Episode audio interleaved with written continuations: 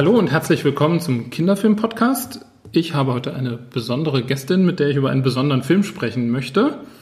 Äh, neben mir sitzt Miriam Seifert. Hallo. Hallo, herzlich willkommen. Miriam, äh, du bist, wir wollen heute zusammen über ähm, das Mädchen Wajda sprechen. Ich hoffe, ich spreche das richtig Ja, aus. richtig. Korrigiere mich immer, wenn Nee, ich ist irgendwas richtig. falsch ausspreche. Ähm, und ich freue mich sehr, dass wir darüber sprechen können. Ähm, du hast ähm, Near and Middle Eastern Studies studiert. So Also sage ich das auf Englisch. Also auf, auf Deutsch würde ich, ist, heißt es halt Islamwissenschaften, der Studiengang. Ähm, aber viele Leute springen dann zu der falschen Konklusion, das ist halt kein religiöser Studiengang, sondern eigentlich ein kulturwissenschaftlicher. Also es ist eher so im Bereich der Regionalwissenschaften Mhm, genau. angesiedelt. Richtig. Hier an der FU. An der FU, genau, in Berlin. Und hast ähm, deine Abschlussarbeit zu Frauen im Arbeitsmarkt in Saudi-Arabien geschrieben, was Genau. super zu dem Film passt. das stimmt. ähm, warst zwischendurch ein Jahr an der Universität in Kairo Mhm. und ähm, hast danach zwei Jahre ähm, als Cultural Manager für die Robert Bosch Stiftung in Saudi-Arabien ge gelebt und gearbeitet, Mhm. in Jeddah. Genau. Ähm, jetzt im Moment bist du ähm, wissenschaftliche Mitarbeiterin von Tabea Rösner von den Grünen, Genau. Bündnis 90 Die Grünen im Deutschen Bundestag und zuständig für Film und Medien. Genau. Und Kreativwirtschaft und Deutsche Welle und andere Themen, die so mit äh, Kunst, Kultur und Medien zu tun haben. Genau. Aber Film, Filmpolitik ist eins von den Themen, für die ich da zuständig bin in dem Büro. Genau. Super. Ähm, wir sprechen heute über das Mädchen Wajda, einen Film aus Saudi-Arabien, den ersten Spielfilm aus Saudi-Arabien, der erste abendfüllende Spielfilm aus Sa- Saudi-Arabien, ähm, der auch 2012 dort gedreht worden ist. Ähm, und ich würde dich bitten, erstmal kurz zusammenzufassen, vielleicht worum es in dem Film geht. Genau, also in dem Film Das Mädchen Watchda ähm, steht, wie ja schon der Titel sagt, das Mädchen Watchda ähm, im, im Zentrum. Weißt du gerade noch, wie alt sie ungefähr ist? Ich habe es gerade nicht auf dem Schirm. Zehn oder elf? Genau, zehn oder elf. Also jedenfalls, ähm, dieses Mädchen äh, ist die Hauptfigur des Films und sie lebt eben in Saudi-Arabien, in der Hauptstadt Riyadh. Und ähm, ihr Alltag ist sehr stark von den Traditionen und der islamischen Religion in Saudi-Arabien geprägt. Und sie ist aber eher so ein bisschen so ein Freigeist. Also ihr Alltag ist sehr stark reglementiert und ähm, gibt viele strenge Regeln, an die sie sich die ganze Zeit halten muss. Und ähm, sie ist so ein bisschen so ein Freigeist und so ein bisschen rebellisches Mädchen, die so ihren eigenen Kopf hat und ihren eigenen Weg geht. Und eines Tages ähm, sieht sie, dass ein, ein Spielzeuggeschäft ein, ein grünes Fahrrad äh, im Angebot hat. Und ähm, sie würde super gerne Fahrrad fahren und darf das aber eigentlich in Saudi-Arabien nicht. Und sie möchte gerne ähm, ein Rennen gegen den Nachbarsjungen Abdullah fahren und ihn im Radrennen schlagen. Und da stehen natürlich sehr viele Hürden auf ihrem Weg. Also abgesehen davon, dass äh, Frauen in Saudi-Arabien nicht Fahrrad fahren dürfen und auch nicht Auto fahren dürfen, wobei sich das jetzt gerade gewandelt hat, ähm, ist halt auch die Frage, wie sie dieses Fahrrad eigentlich ähm, kaufen kann, also wovon sie das bezahlen kann. Und dann lässt sie sich alle möglichen Tricks und Ideen einfallen, wie sie an das Geld kommt, sodass sie am Ende ähm, das Fahrrad sich kaufen kann. Und sie lebt also bei ihrer Mutter. Ähm, sie ist Einzelkind und der Vater lebt nicht so richtig da, also der kommt ab und zu mal vorbei. Die Mutter hat so ihre eigenen Sorgen, weil ihr Mann nämlich ähm, auf der Suche nach einer Zweitfrau ist und die Mutter hat auch noch andere Schwierigkeiten in ihrem Alltag und ist auch nicht so richtig begeistert davon, dass Watch da jetzt die ganze Zeit immer nur von dem Fahrrad redet.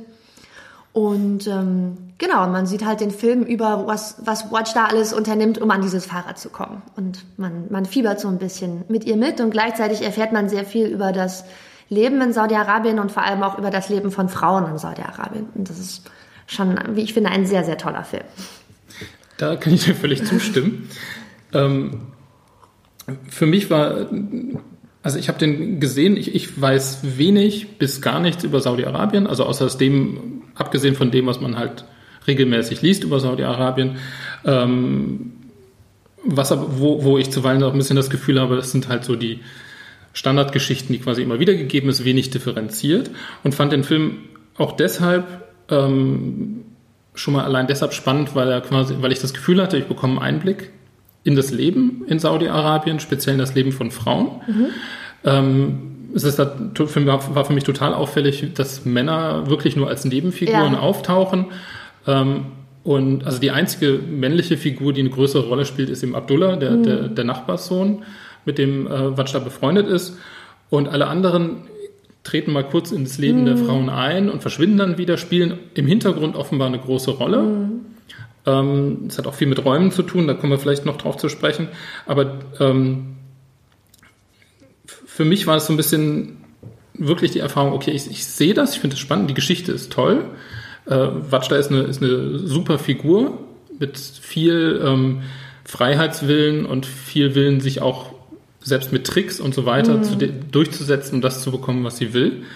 Ähm, und für mich war aber die ganze Zeit wirklich die Frage, ist das jetzt eine realistische Geschichte? Ist das eine, eine Geschichte, die ähm, politisch was will? Ähm, auch mit dem Ende, über das wir auch noch sprechen müssen nachher. Ähm, also für mich war, war so ein bisschen der Status der Geschichte unklar. Das war eine meiner, meiner größten Irritationen dabei. Dass du dich die ganze Zeit gefragt hast, ob das das wirkliche Leben abbildet oder ob das jetzt total ausgedacht ist, was man da sieht, so ein bisschen. So ein bisschen, ja. Also total ausgedacht hätte ich, habe ich glaube ich nicht gedacht. aber aber ähm, dass halt in vielen Details man sich fragt, okay, das sind jetzt Figuren, äh, die sind, die, die bemühen sich, die suchen sich ihre Freiräume und so weiter und so fort. Das wirkt alles sehr realistisch. Aber sagen wir mal, entspricht das einem gegenwärtigen Alltag in Saudi-Arabien? Auf jeden Fall. Also das ist auch eine der Sachen, die ich ganz besonders an diesem Film schätze. Und ich habe auch wirklich viele von meinen Freunden damit vollgepredigt, dass sie unbedingt diesen Film angucken müssen. Und ähm, habe den auch mit meiner Familie und meinen Freunden und so mehrfach immer wieder geguckt in verschiedenen Runden. Gerade weil ich das Gefühl habe, dass dieser Film einfach sehr gut so ein so ein bestimmtes Gefühl auch transportiert aus dem aktuellen Saudi-Arabien, vor allem für Leute, die noch nicht da waren und das sich nicht angucken konnten oder die nicht wissen, wie das eigentlich ist in dem Land. Wie du ja schon gesagt hast, was jetzt hier in Deutschland vor allem vorherrscht, sind so bestimmte sehr eindimensionale Vorstellungen oder Vorurteile, wie das Leben da ist. Ich könnte mir auch vorstellen, dass vielleicht manche Eltern den Film jetzt gar nicht gucken würden mit ihren Kindern, weil einfach nur, wenn sie hören Kinderfilm aus Saudi-Arabien, denken sie, oh Gott, wer weiß, was da passiert und äh, vielleicht denken sie, dass ihre Kinder dann indoktriniert werden und als kleine Muslime aus dem Kino wieder rausmarschieren oder vielleicht denken sie, dass sie da irgendwie Enthauptungen zu sehen kriegen oder sonst irgendwas Schlimmes. Ähm, und ich finde, dass der Film sehr gut damit bricht und halt zeigt, wie es wirklich ist, weil das Leben der Menschen einfach sehr differenziert ist und auch sehr viel im Wandel ist und viele Dinge in der Gesellschaft sich verändern. Und diese vielen Dinge, die sich verändern, die werden auch immer wieder angesprochen in dem Film. Also die sieht man auch, wie sich eben zum Beispiel das, das Leben der Frauen in Saudi-Arabien verändert und dass es eben mehr ist als nur, was man aus der deutschen Perspektive immer denkt, so ja, die dürfen nicht Auto fahren und sind voll verschleiert und dürfen wahrscheinlich eh gar nichts. Fertig, da muss man auch nicht mehr weiter drüber reden. Und in der Wirklichkeit sieht das einfach ganz anders aus. Und dafür liebe ich diesen Film ganz besonders, dass der eben so einen differenzierten Einblick gibt und das entspricht auch dem, was ich in den zwei Jahren, wo ich da gelebt habe, ähm, was auch dem entspricht, was ich selber so erlebt oder beobachtet habe. Und deswegen würde ich mir wünschen, dass möglichst viele Leute sich diesen Film angucken, um tatsächlich ein realistisches Bild davon zu bekommen, wie das Leben in Saudi-Arabien wirklich ist. Okay, dann haben wir das schon mal, haben wir schon mal irgendwie aus den Füßen, weil das brannte mir tatsächlich auf, der, auf der Seele, da irgendwie quasi eine Idee von Ja. zu bekommen. Ähm, und um vielleicht quasi das nochmal auf der anderen Seite zu erden in der, in der Realität, ähm, wäre es vielleicht spannend, nochmal kurz auf die, die Produktionsgeschichte des Films einzugehen. Weil es ist ja nicht nur der erste Film, der erste Spielfilm, der in Saudi-Arabien gedreht worden ist. Ähm, er ist außerdem von einer Regisseurin, von Haifa Al-Mansur Genau. ähm, die 1974 geboren ist und ähm, die, wenn ich mich recht entsinne, in Kairo, glaube ich, ähm, Literatur studiert hat und anschließend in Sydney Regie und ähm, Film. Ähm, der Film wurde produziert mit Hilfe einer deutschen Produktionsfirma. Genau. Razorfilm hier aus Berlin. Ähm, und es war eigentlich eher eine Überraschung, glaube ich, dass er in, in Saudi-Arabien gedreht werden konnte.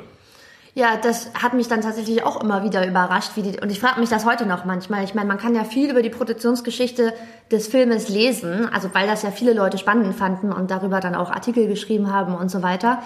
Und was man da am häufigsten liest, ist zum Beispiel, dass Haifa al-Mansur, die Regisseurin, teilweise bei den Außendrehs gar nicht am Set richtig sein konnte, um Regie zu führen, weil ja Männer und Frauen in der Öffentlichkeit in Saudi-Arabien eigentlich nicht zusammen auftreten dürfen sozusagen oder miteinander interagieren dürfen, wenn sie nicht miteinander verwandt oder verheiratet sind.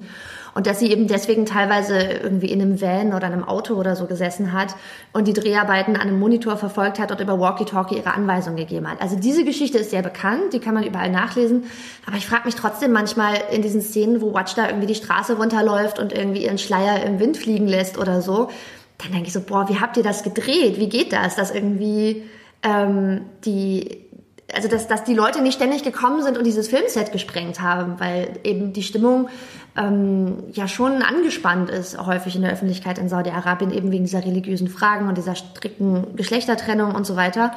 Und nun ist der Film ja auch noch an Originalschauplätzen in Riyadh gedreht worden. Also ich habe halt immer gedacht so, okay, wenn sie den jetzt in Jeddah gedreht hätten, in der Stadt, wo ich gelebt habe, die als die liberalste und weltoffenste Stadt Saudi-Arabiens gilt.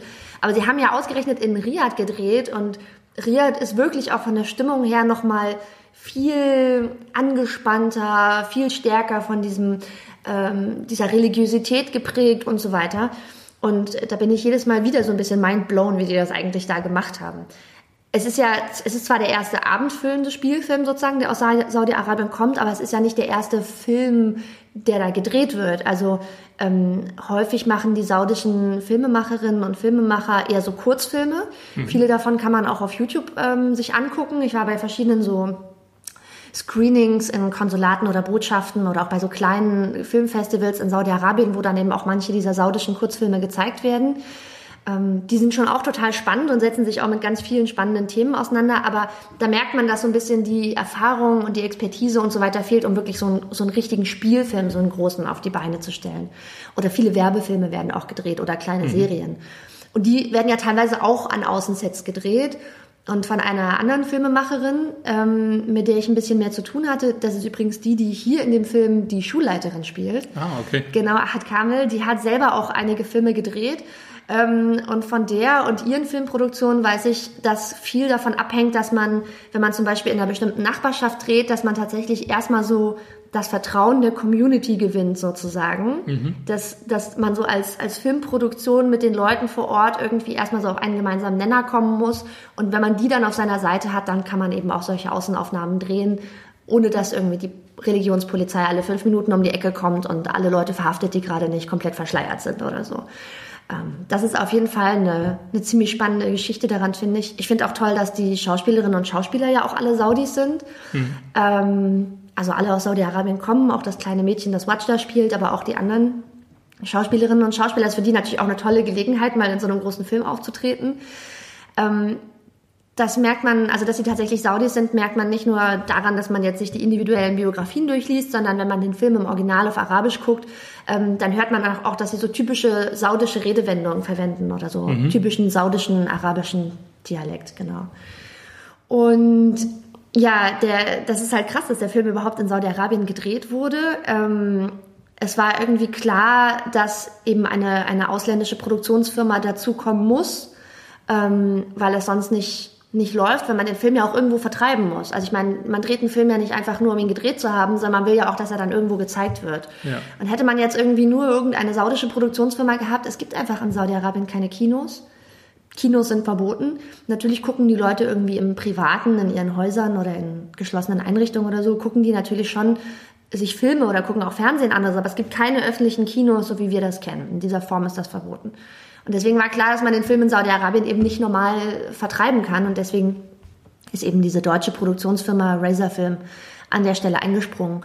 Der Film ist dann in Deutschland eigentlich ziemlich gut gelaufen, hatte ich den Eindruck. Also er ist in den Programmkinos gekommen. Ich mhm. habe den auf jeden Fall einmal hier in einem Programmkino in, in Berlin, im Beware Ladenkino gesehen mit einem Freund. Ähm, und hat auch, wie ich fand, relativ viel Aufmerksamkeit und Öffentlichkeit bekommen, was jetzt so Besprechungen, Feuilletons oder so angeht. Ja ich hatte schon das Gefühl, dass viele Leute den Film bemerkt haben, sagen wir mal so, dass mhm. der nicht irgendwie untergegangen ist im, im, Programm der kleinen Kinos. Und der ist ja inzwischen auch auf DVD ähm, einfach normal erhältlich. Also kannst du einfach in Berlin in den Laden gehen oder dir den bei Amazon oder irgendwo bestellen. Und kannst du den Film halt auch in der deutschen Synchronversion angucken. Also es muss jetzt auch niemand abgeschreckt sein und denken, ähm, den Film gibt's nur mit Untertiteln oder so, was ja auch blöd ist für Kinder, die vielleicht nicht so Untertitel mitlesen können. Es gibt den Film in der deutschen Synchronversion und ähm, ist dadurch sozusagen auch gut anzuschauen. Das Interessante ist, ich hatte das Gefühl, dass der Film in Saudi-Arabien tatsächlich sehr viel weniger bekannt ist als hier in Deutschland. Ich habe das Gefühl, dass hier in Deutschland mehr Leute schon mal davon gehört haben oder schon mal eine Rezension in der Zeit gelesen haben oder sonst irgendwas. Und in Saudi-Arabien, selbst wenn man so in der Kulturszene unterwegs ist, gibt es ganz schön viele Leute, wenn man denen von dem Film erzählt, dann sagen sie, was, was soll das denn für ein Film sein? Was, der ist hier in Saudi-Arabien gedreht worden mit einer saudischen Regisseurin? Nee, das kann ja gar nicht sein. Und dann schickst du die Leute auf die Wikipedia-Seite und dann fallen ihnen die Augen aus dem Kopf, weil sie das selber einfach gar nicht wissen, weil er diese Öffentlichkeit in Saudi-Arabien nicht bekommen hat.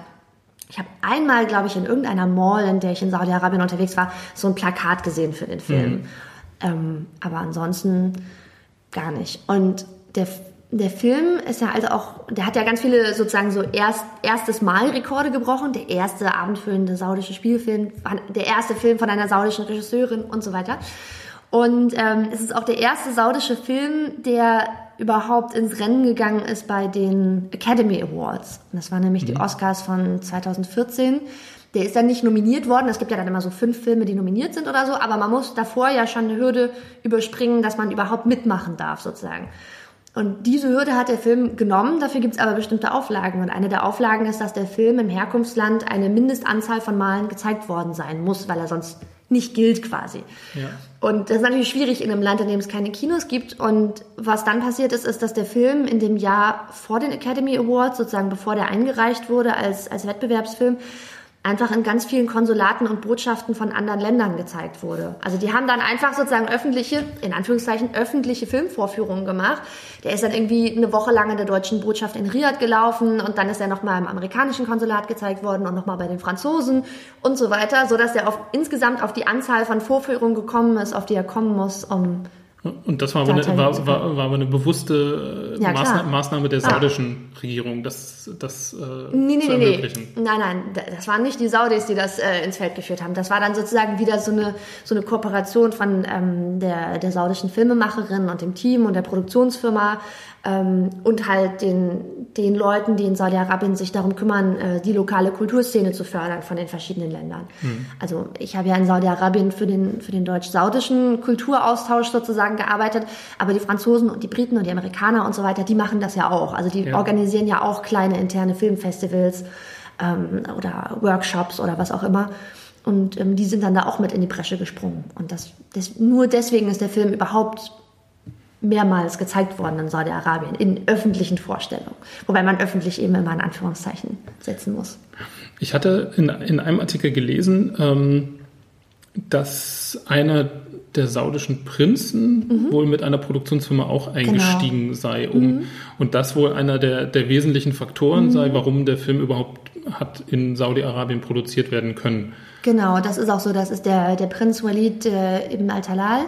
Ähm, der gilt als, glaube ich, der reichste Mann in Saudi-Arabien. Der ist so ein, so ein Unternehmer und Business-Typ.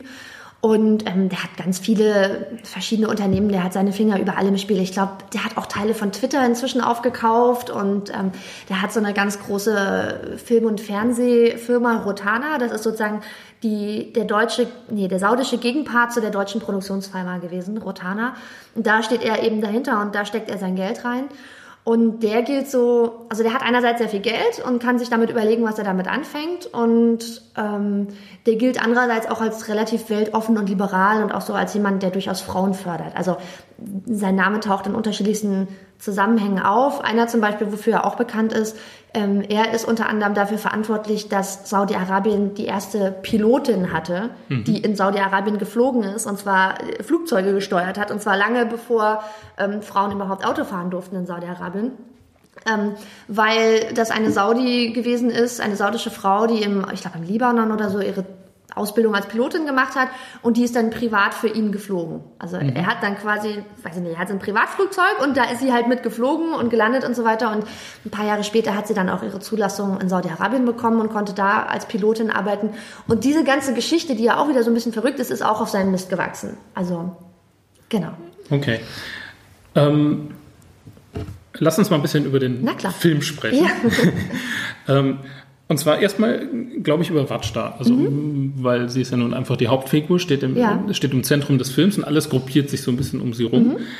Ähm, Watschda ist ja ein bisschen eine, eine, Figur, die von Anfang an im Grunde von der ersten äh, von den ersten Einstellungen an rausgehoben wird. Also mhm. man, der, der, Film beginnt ja mit einem äh, mit einer Koranrezitation Mhm. in der Schule. Genau. Ähm, und man sieht als erstes Bild Schuhe, Mhm. was ich auch interessant fand. Ähm, und zwar zunächst die Schuhe von einem anderen Mädchen. Mhm. Ähm, später wird Wanster dann, weil sie offenbar nicht mitspricht, nicht wirklich und abgelenkt Mhm. ist, nach vorne gebeten und man sieht dann ihre Schuhe. Und sie trägt halt anders als die anderen Mädchen, die, die alle so schwarze ähm, Slipper und, und so tragen. Ähm, Mhm. So Lackschuhchen im Prinzip. so Lackschüchen, so kleine, äh, trägt sie halt Turnschuhe. Genau. Klar amerikanischer Herkunft Ja. oder zumindest nachgemacht amerikanisch, so klar ist es nicht. Ähm, zwar auch in schwarz, aber eben deutlich anders. Ähm, und wird dann eben im Laufe der ganzen weiteren Geschichte wird immer mehr deutlich, dass sie sich halt, dass sie halt versucht, immer dem, wo sie zu Konventionen gezwungen wird, das heißt, sie wird von der Schulleiterin aufgefordert, ähm, vollverschleiert zur Schule zu kommen.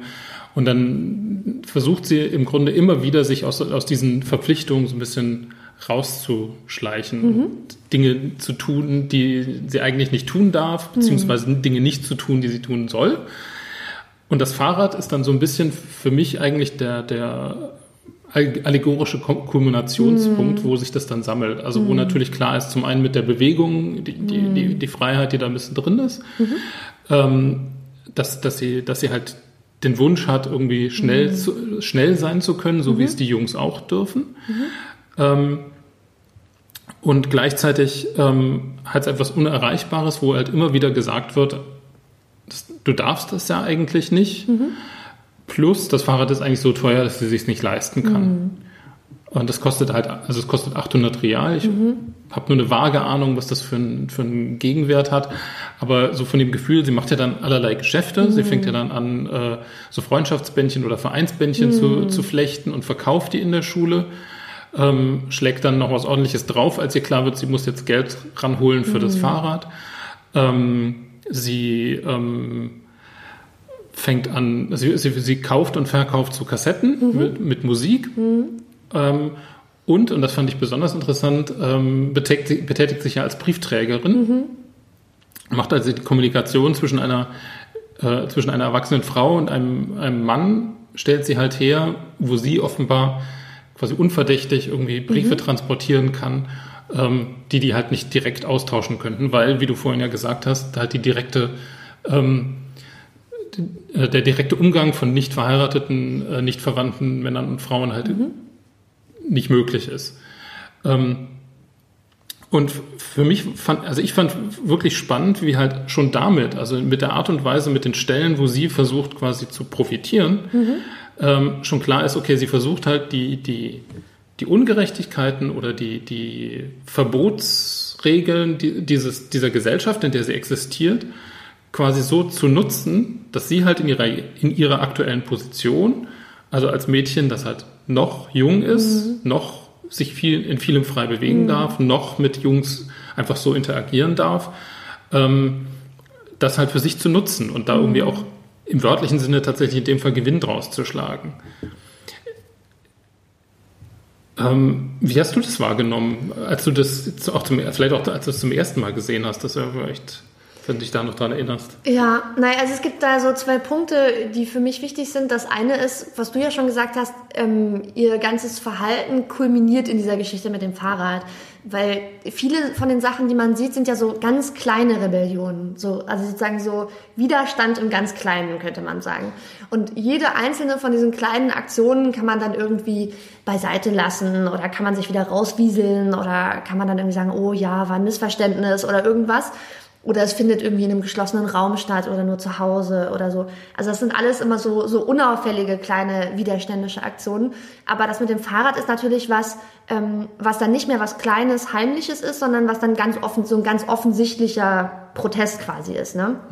Ähm, das mit den Schuhen, das kann man so ein bisschen verstecken unter so einer langen Abaya und da fällt der Blick auch nicht als erstes drauf. Aber wenn äh, ein Mädchen mit einem Fahrrad durchs, durch die, durchs Viertel, durch die Nachbarschaft guckt, ähm, das sieht halt jeder. Das ist dann so ganz offensichtlich, also ein ganz offensichtliches Statement von, ich mache das jetzt, ist mir egal. So. Ähm, und der andere Punkt, ähm, der mir da immer ganz stark auffällt, ist der, ich habe ja, wie du vorhin schon gesagt hast, meine Masterarbeit auch geschrieben über Frauen auf dem saudischen Arbeitsmarkt. Und da sehe ich so eine gewisse Parallele, weil ähm, die erwachsenen Frauen in Saudi-Arabien, auch wenn sie versuchen, sich neue neue Freiheiten zu erkämpfen oder neue, neue Räume zu erobern sozusagen, ähm, häufig auch zum Beispiel die Religion so ein bisschen als Vehikel nutzen oder als Argument, warum sie jetzt aber im Bereich XY oder Z mehr Freiheit brauchen und dann so ein bisschen die Argumente ihrer Gegner benutzen für ihren eigenen Vorteil. Ähm, in dem konkreten Fall jetzt mit Frauen auf dem Arbeitsmarkt ist das so, dass ähm, 2012, 2013 der König so ein paar Dekrete erlassen hat, dass in bestimmten Branchen ähm, mehr Frauen eingestellt werden müssen, damit Frauen Frauen bedienen können. Und das ging alles los mit Unterwäschegeschäften.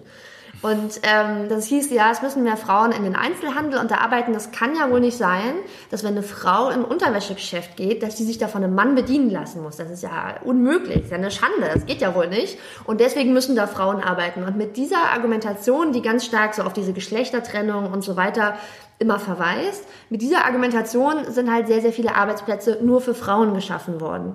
Und das ist so ein Beispiel. Und ich habe das Gefühl, dass es bei da ein bisschen so ähnlich ist. Ähm, man hat jetzt nicht den Eindruck, dass sie irgendwie übertrieben von religiösen Gefühlen erfüllt ist oder so. Das spielt natürlich eine große Rolle in ihrem Alltag. Man sieht sie ja zwischendurch auch mit ihrer Mutter beten und so weiter. Ähm, also sie rebelliert jetzt nicht gegen die Religion an sich oder sagt, das ist mir egal oder weiß ich nicht, ich hasse die Religion oder sowas. Aber man hat das Gefühl, dass sie ähm, ziemlich gut durchschaut hat, wie sie das benutzen kann, um bestimmte persönliche Ziele zu erreichen. Und das wird am stärksten ja symbolisiert in dieser, ähm, in dieser ganzen Geschichte, in diesem Erzählstrang, dass sie an dem Koranrezitationswettbewerb teilnimmt und sich da total reinhängt, um da den ersten Platz abzuräumen, um mit dem Preisgeld ihr Fahrrad kaufen zu können. Und ich finde, dass das ein sehr gutes Symbol ist, weil solche Geschichten gibt es halt ganz viele. Ich habe jetzt das mit den, mit den Plätzen auf dem Arbeitsmarkt erzählt, aber es gibt noch ganz, ganz viele andere solche Beispiele. Und ich finde es ganz lustig, dass da sozusagen dieses Motiv, die Religion oder auch so bestimmte Verbote, sowas wie, ja, aber Männer und Frauen können ja nicht zusammen, ähm, dass man das benutzt, um andere Ziele zu erreichen. Genauso ist es ja jetzt mit dem Autofahren. Ne? Ähm, eigentlich war das immer ein totaler Widerspruch und total unlogisch, dass man sagt, Frauen dürfen nicht mit Männern, mit denen sie nicht verheiratet sind, an irgendeinem Ort zusammen sein. Aber im Taxi oder mit ihren privaten Fahrern ist das dann in Ordnung. Also das ergibt ja eigentlich überhaupt keinen Sinn. Und so ein bisschen auch aus dieser Argumentation heraus wird gesagt, ja, wäre schon gut, wenn Frauen alleine fahren könnten, weil dann müssen sie ja wenigstens nicht mit fremden Männern im Auto fahren. Ja. Dann sind sie ja wenigstens so alleine und ungestört quasi. Und das ist so ein anderes Beispiel dafür. Und das ist, das ist ja tatsächlich auch ein Erzählstrang in, mhm. in Watschda, also weil, weil ihre Mutter, ähm, um zur Arbeit zu kommen, darauf angewiesen ist, dass sie von einem, von einem Fahrer dorthin gebracht wird. Mhm. Ähm, etwas, was überhaupt nicht konfliktfrei abläuft, im Gegenteil. Mhm. Also sie streitet sich eigentlich mit dem regelmäßig. Mhm. Ähm, beschwert sich auch darüber, dass sie, glaube ich, drei Stunden mhm. am Tag da im Auto sitzt, äh, die Klimaanlage ausfällt und so weiter und so fort. Also sie in Vollverschleierung natürlich. Mhm. Ähm, und es gibt dann ja auch diese tatsächlich, dass, dass der, der Fahrer, sie, dass sie sich mit dem Fahrer so streitet, mhm. dass er sie nicht mehr transportieren will. Woraufhin Watschda dann mit Abdullah zusammen zu ihm hingeht. Und das ist nochmal eine, mhm. eine ganz spannende Szene, weil zum einen finde ich typisch für Watschda, dass sie halt dann sagt, okay, das ist zwar eigentlich etwas, was man, was man nicht, also was eigentlich nicht, nicht statthaft ist für sie, mhm. ja, oder, oder was eigentlich auch ihre, sie als Kind eigentlich nicht ihre Rolle mhm. ist, dass sie hingeht und jetzt diesem Fahrer irgendwie äh, letztlich anpflaumt, dass er sich mhm. doch bitte mal ähm, das anders überlegen soll. Es ist dann auch interessant für ihre Beziehung zu Abdullah, finde ich, mhm. dass Abdullah ja dann nochmal eine ganz starke ähm, Rolle in dem Moment einnimmt. Mhm. Dass, als er merkt, dass Watschda überhaupt nicht zu diesem Fahrer durchdringt, ähm, dass er ihn dann direkt anspricht und ihm droht. Mhm. Also da kommt dann ja noch eine andere Thematik, da haben wir vorhin im Vorgespräch kurz drüber gesprochen, kommt eine andere Thematik auch noch mit rein, nämlich dass der Fahrer offensichtlich ähm, äh, ein illegaler Einwanderer ist, also der halt nicht oder der keine Arbeitserlaubnis dafür hat ähm, und den man damit natürlich drohen kann. Wobei, das ist zum Beispiel eine Sache, ähm, ich habe das ganz häufig gesehen, dass Leute das so interpretieren, dass er ein illegaler Arbeiter ist. Ich finde, das muss aber nicht zwingend die Schlussfolgerung aus dieser Szene sein. Also das ist natürlich eine mögliche Interpretation, dass er gar mhm. keine Arbeitserlaubnis hat. Gleichzeitig kann es aber auch sein, dass er eine Arbeitserlaubnis hat als Fahrer und so weiter, dass diese Szene aber einfach nur zeigt, ähm, es ist egal, ob man sich auch vielleicht gar nichts zu Schulden hat kommen lassen. Du willst einfach keinen Stress mit Leuten haben, die deutlich mehr Macht und Einfluss haben als du. Mhm. Weil in der Szene sagt Abdullah, ja, hier kennst du meinen Onkel, den, den Schnurrbart-Onkel, den Politiker. Und ich könnte mir genauso gut vorstellen, ähm, dass der Fahrer sozusagen eigentlich nichts auf dem Kerbholz hat, aber dass diese Drohung mit einem einflussreichen Saudi, der irgendwie Macht hat, der ein wichtiger Lokalpolitiker ist, der, wenn er wollte, ihm sonst irgendwas anhängen könnte und ihm so das Leben zur Hölle machen könnte, dass er deswegen sagt, nee, nee, okay, dann lenke ich ein, dann fahre ich jetzt wieder für die Mutter von Watchda. Also mhm. das ist kein, kein zwingender Schluss. Das könnte auch schon sein, so, wegen, so wie die Machtgeflechte sind zwischen den sozialen Schichten und auch zwischen den sozusagen den einheimischen Saudis und Leuten, die eben nicht die Staatsbürgerschaft haben, ähm, könnte das auch sein, dass er vielleicht gar kein Illegaler ist. Mhm. Okay, das ist ja auch schon mal interessant, weil ich habe es tatsächlich direkt so, mhm. so wahrgenommen. Und ähm, aber was, was du sagst, deutet dann wieder auf so eine Sache hin, die, die in dem Film, finde ich, immer nur am, am Rande so ein bisschen aufleuchtet, nämlich die Rolle von Männern mhm. und auch die Rolle von Männern, also die, die Verhältnisse von Männern untereinander. Mhm. Also da gibt, es gibt eine Reihe von männlichen Figuren, die auftauchen. Ähm, die einzige, die wirklich eine größere Rolle spielt, ist halt Abdullah also der Nachbarsjunge, der so ein bisschen, dem es ein bisschen egal zu sein scheint, was, mhm. was irgendwie auch um ihn rum an Machtverhältnissen passiert. Also er nutzt halt diesen Onkel an einer Stelle aus mhm. und er arbeitet auch mal für den Onkel, ähm, hängt halt für den irgendwie Dekorationen mhm. auf, als sie eine Veranstaltung haben und so. Ähm, aber ansonsten sind halt die wesentlichen Figuren, die wesentlichen Männerfiguren, die tatsächlich auftauchen, sind eigentlich nur ähm, Batschas Vater. Mhm und ähm, eben dieser Fahrer, genau. mit dem noch die Konflikte da stattfinden. Alles andere spielt sich rein unter den Frauen ab, auch wenn ganz klar ist, dass Männer da im Hintergrund immer eine Rolle spielen. Mhm. Also das Verhältnis von, zwischen Männern und Frauen immer eine, eine wichtige Rolle spielt. Ähm, und es ist dann interessant zu sehen, finde ich, wie, wie Watschda und ihre Mutter letztlich ähm, vor allem mit dem Vater umgehen. Also mhm. das ist eine, eine, eine Figur, du hast das in deiner Zusammenfassung schon kurz gesagt, der, der wohnt nicht wirklich dort, mhm. taucht immer mal wieder auf. Für mich war überhaupt nicht klar, ob die beiden wirklich verheiratet sind mhm. oder nicht. Ähm, ich hatte irgendwie das Gefühl, ich kann mir eigentlich nicht vorstellen, dass sie quasi nicht verheiratet sind, weil mhm. es ein gemeinsames Kind gibt. Mhm. Ähm, dafür erschien mir da aber die, die Beziehung, also auch dadurch, dass er praktisch nie da war, eigentlich zu lose. Also es war so eine mhm. ähm, glaube ich, eine sehr, sehr, also von, von meinem, von meiner Erwartung geprägte Sache, dass ich gedacht habe, okay, mhm. wenn die mhm. nicht zusammen wohnen, mhm. dann sind sie auch nicht verheiratet. Mhm. Ähm, also jetzt nicht aus dem Westlichen, sondern weil ich mir so vorgestellt habe, dass es so in mhm. Saudi-Arabien sein müsse. Ähm, insofern, aber, aber für dich war es relativ, ist es relativ klar, dass es um eine zweite, also dass sie verheiratet sind und dass er sich halt eine zweite Frau nimmt, weil offenbar Watschdas Mutter keine weiteren Kinder bekommen kann. Genau, also ich hatte schon auch ein bisschen diesen Moment der Irritation. Mir war schon auch klar, dass die verheiratet sind und so, ähm, dass die auch noch zusammen sind. Also er hat ja da irgendwie ein Zimmer oder so, er übernachtet ja auch immer mal da. Meine Schlussfolgerung ist, dass immer, wenn er nicht bei ihnen übernachtet, also bei Watchland ihrer Mutter, dass er einfach bei seiner eigenen Familie noch ist, bei seinen Eltern, dass sozusagen sein, sein Wohn- und Lebensmittelpunkt eher noch bei der Familie ist, wo er herkommt und nicht so sehr bei Watchland ihrer Mutter. Ähm, typischerweise ist das schon eher so, dass ähm, sozusagen neu gegründete Familien dann auch tatsächlich so richtig zusammenleben. Häufig aber eben doch sehr auch in der Nähe von äh, der Familie jetzt des Vaters zum Beispiel. Ähm, dass dann ganz häufig ist das so, dass zum Beispiel junge Paare in dem Haus einziehen, wo auch die Schwiegereltern leben oder so. Das ist in der arabischen Welt ganz ähm, verbreitet. Wir können jetzt hier noch das riesige Fass aufmachen mit äh, Wohnraumknappheit in Saudi-Arabien, aber das führt, glaube ich, zu weit. Ähm, also dass junge Paare heutzutage häufig nicht heiraten können, weil sie einfach sich keine Wohnung leisten können. Genau, und dann wird halt häufig bei den Schwiegereltern eingezogen. In dem Fall ist das ja auch so, dass da, wo Watchda und ihre Mutter wohnen, man kann ja vom Dach aus sozusagen schräg über die Straße das Haus sehen, wo die Eltern von dem ja. Vater wohnen. Also das ist schon alles in sehr direkter Nachbarschaft zueinander. Ähm, und er hält sich da eben mehr auf. Was ich so ein bisschen daraus interpretiere, dass er nicht so oft bei ihnen ist, ähm, ist, dass, ich meine, Watchda ist ja nun auch schon zehn oder elf, haben wir gesagt. Und diese Tatsache, dass Watchdas Mutter ähm, keine weiteren Kinder kriegen kann und aber von ihm erwartet wird, dass er auf jeden Fall noch irgendwie einen Sohn zeugt und einen Sohn hat, dass diese Entfremdung zwischen den Eltern sozusagen schon über die Jahre vor der Zeit, wo der Film spielt, stattgefunden hat und die sich schon so ein bisschen voneinander entfernt haben und sozusagen dieser diese Tatsache, dass er eine Zweitfrau heiratet, also das ist ja sozusagen dann wiederum die Kulmination dieses Problems, dass noch ein Sohn irgendwo her muss und die Mutter kann aber eben keine Kinder mehr kriegen, ähm, dass sich das sozusagen schon angekündigt hat, also dass mhm. die, schon so ein bisschen auseinandergegangen sind. Weil tatsächlich, wenn ähm, ein Mann mit mehreren Frauen verheiratet ist, dann ist es eben nicht so, dass er jetzt also ich meine, ist ja irgendwie logisch, ne, dass es dann irgendwie nicht so einen Lebensmittelpunkt irgendwie nur bei der einen Familie gibt, sondern dann wohnt halt die Familie von der einen Frau da, also sozusagen die Frau mit den Kindern da und die andere Frau mit den anderen Kindern wohnt da und der Vater ist eben mal hier und mal da. Ähm, und deswegen interpretiere ich das so, dass diese Entfremdung zwischen den beiden sich über einen längeren Zeitraum hingezogen hat, dass er vielleicht früher ähm, viel mehr am Stück auch bei den beiden gelebt hat, aber dann vielleicht auch auf den Druck seiner Familie hin, was ja immer mal wieder angesprochen wird, ähm, sich wieder stärker an seine eigene Familie, also seine Eltern, die Familie seiner Eltern, ähm, wieder mehr angenähert hat und mehr Zeit bei denen verbringt und weniger bei Watchda und ihrer Mutter, weil die Familie von ihm vielleicht auch sagt so, da kommt kein Sohn mehr her, da ist keine Zukunft, die kannst du gerne ab und zu besuchen, das ist deine Frau, mit der bist du verheiratet, das ist auch deine Tochter und so, aber du musst dich ein bisschen mehr darauf konzentrieren, dass irgendwo noch ein Sohn herkommt. So, so habe ich das immer interpretiert. Mhm.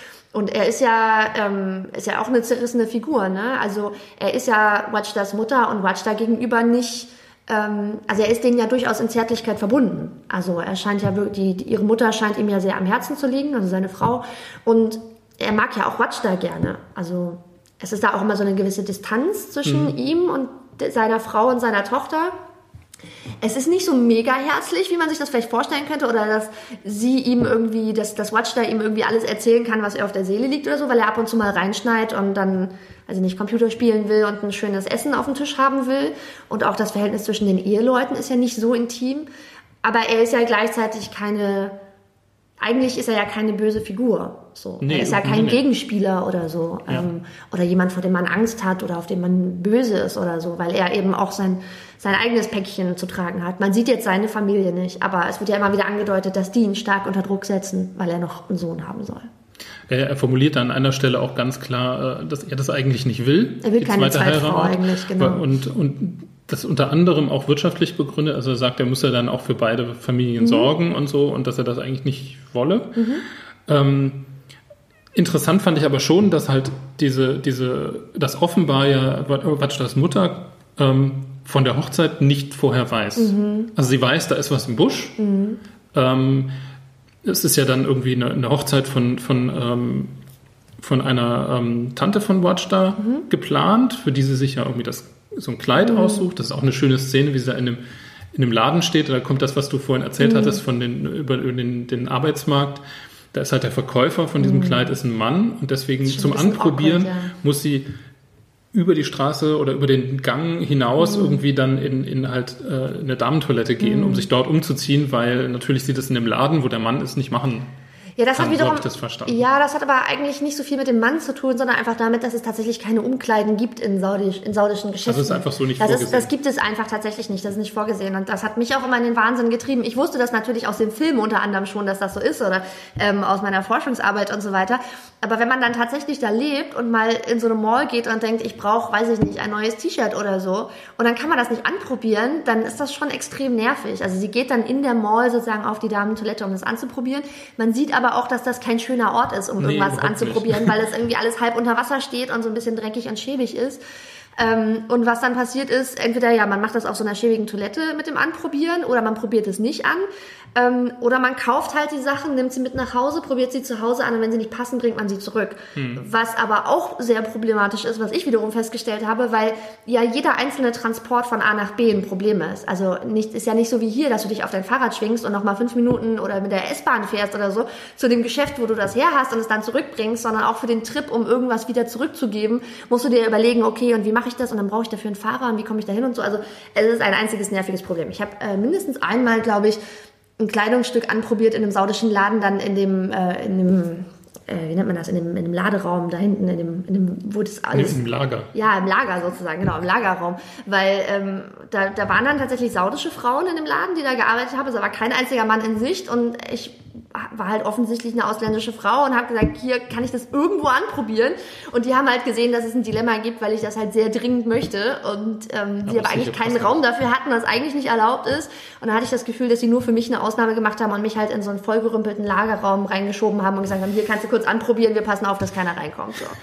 Ähm, also das war, das war die Geschichte mit dem Kleid, genau. Ich wollte noch ganz kurz zu der Sache mit den Mehrfachehen sagen ähm, weil du das ja auch angesprochen hattest, dass er auch auf den wirtschaftlichen Aspekt zu sprechen kommt. Mehrfachehen sind gar nicht so üblich heutzutage mehr in Saudi-Arabien oder generell in der arabischen Welt. vor allem so unter der einigermaßen gebildeten liberalen Mittel- und Oberschicht nicht. Also da gilt das eher so als was sehr rückwärtsgewandtes. Also mhm. es ist eigentlich eher unschick und unmodern, mehrfach verheiratet zu sein. Das entspricht eigentlich nicht mehr so richtig dem Ideal. Wenn Leute ähm, Mehrfach-Ehen haben, dann sind das tatsächlich häufiger eher Leute aus also untereren Schichten oder Leute, die nicht so gut ausgebildet sind oder so. Ähm, und häufig tritt eben auch dieses Motiv auf von, naja, man muss es sich auch leisten können, denn das steht tatsächlich äh, so sozusagen im, äh, im, im Koran und so, sozusagen, du kannst halt mehrere Frauen heiraten, aber du musst in der Lage sein, alle angemessen versorgen zu können. Sonst sollst du es lieber lassen, lieber bleiben mhm. lassen. Und trotzdem ist es so, dass dieses Motiv von saudischen Frauen oder generell von Frauen in der arabischen Welt, in Ägypten ist das auch so, auch wenn das da auch sehr unüblich ist, dass man mehrfach verheiratet ist, also es ist sozusagen im, im, im Rückgehen ähm, statistisch gesehen. Trotzdem ist es so, dass es bei diesen Frauen ein sehr häufiges Motiv ist, diese Angst davor, dass der Mann halt noch eine zweite Frau haben könnte. Wenn du dir halt überlegst, so, ich meine, klar, in der westlichen Welt hast du auch ähm, Frauen, die Angst davor haben, dass ihr Partner vielleicht doch was mit der Sekretärin hat oder noch eine andere Affäre hat und sie wissen nichts davon oder so, aber es ist insgesamt gesellschaftlich halt eher geächtet. Also es ist halt so, wenn dann rauskommt, dass vielleicht der Partner noch was mit einer anderen Frau hatte, dann weiß die, die, die Ehefrau oder die Frau sozusagen weiß ja irgendwie, dass das insgesamt gesellschaftlich als negativ bewertet wird, dass der Mann heimlich ja. noch eine andere Beziehung hatte. Während es halt in der arabischen Welt, dadurch, dass Mehrfachehen ja durchaus erlaubt sind, halt möglich und üblich ist. So, also wenn der Mann sich halt überlegt, er will noch eine andere Frau heiraten, dann ist das so.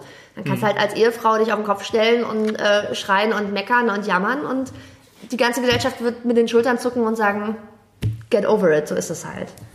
Und ähm, ja, es ist halt ganz interessant, dass das alles an dieser Sache mit dem Sohn festgemacht wird, weil man könnte sich ja schon vorstellen, dass wenn dieses Problem nicht wäre, dass Watch das Mutter eben keine Kinder mehr kriegen kann oder so dringend noch ein Sohn her muss, hat er das Gefühl, der Vater braucht jetzt auch nicht unbedingt noch einen Sohn. Also dem mhm. geht's eigentlich gut. Er hat eine schöne Frau, er hat eine coole Tochter, fertig ist der Lack. Also eigentlich fehlt ihm nichts zu seinem Leben. Das wird ihm ja nur von seiner Familie und der Tradition und der Gesellschaft suggeriert, dass da ein Problem ist, was gelöst werden muss.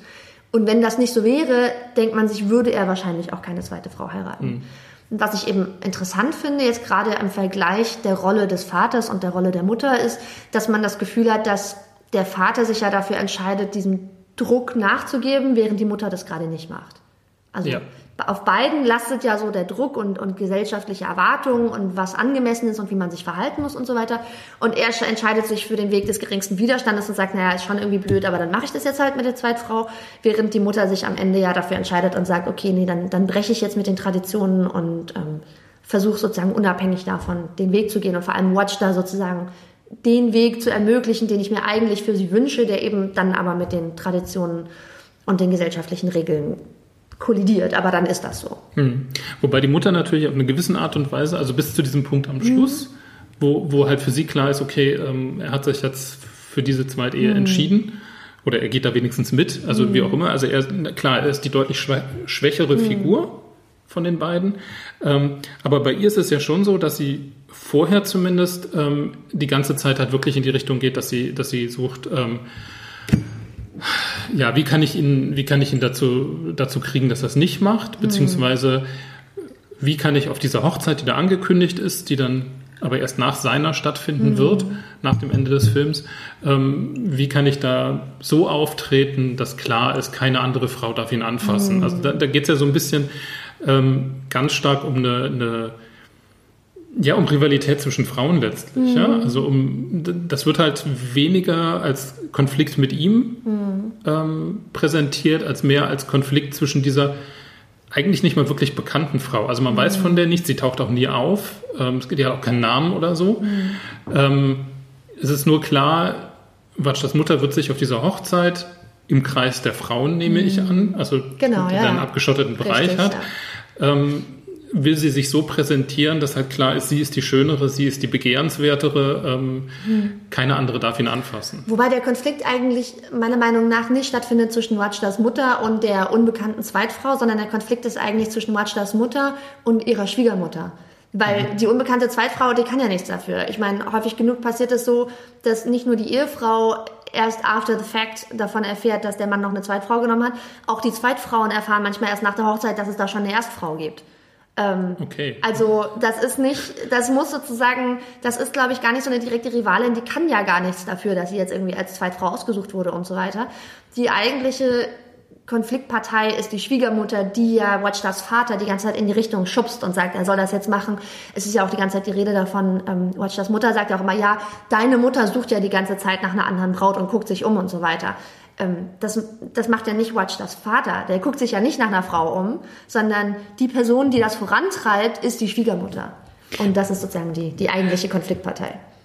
Ist mir vorher auch gar nicht so aufgefallen, aber jetzt, wo wir gerade drüber sprechen, ist es auch, ist es, glaube ich, auch immer die Rede davon, dass das Fest drüben bei Großmutter Genau. stattfindet. Richtig, das wird Also bei der nicht- Familie stattfinden. Ja, aber eben, aber nicht beim Großvater. Also Ja. Mhm. der Mann spielt da eigentlich nicht die Rolle, sondern es ist klar, oder wird zumindest klar suggeriert, finde Mhm. ich, dass die, die starke Figur in der Familie des Vaters auch die Mutter, also die Großmutter Genau. in dem Fall ja, ist. Die tritt zwar nie auf, aber die ist da die zentrale ähm, Figur. Das ist auf jeden Fall richtig.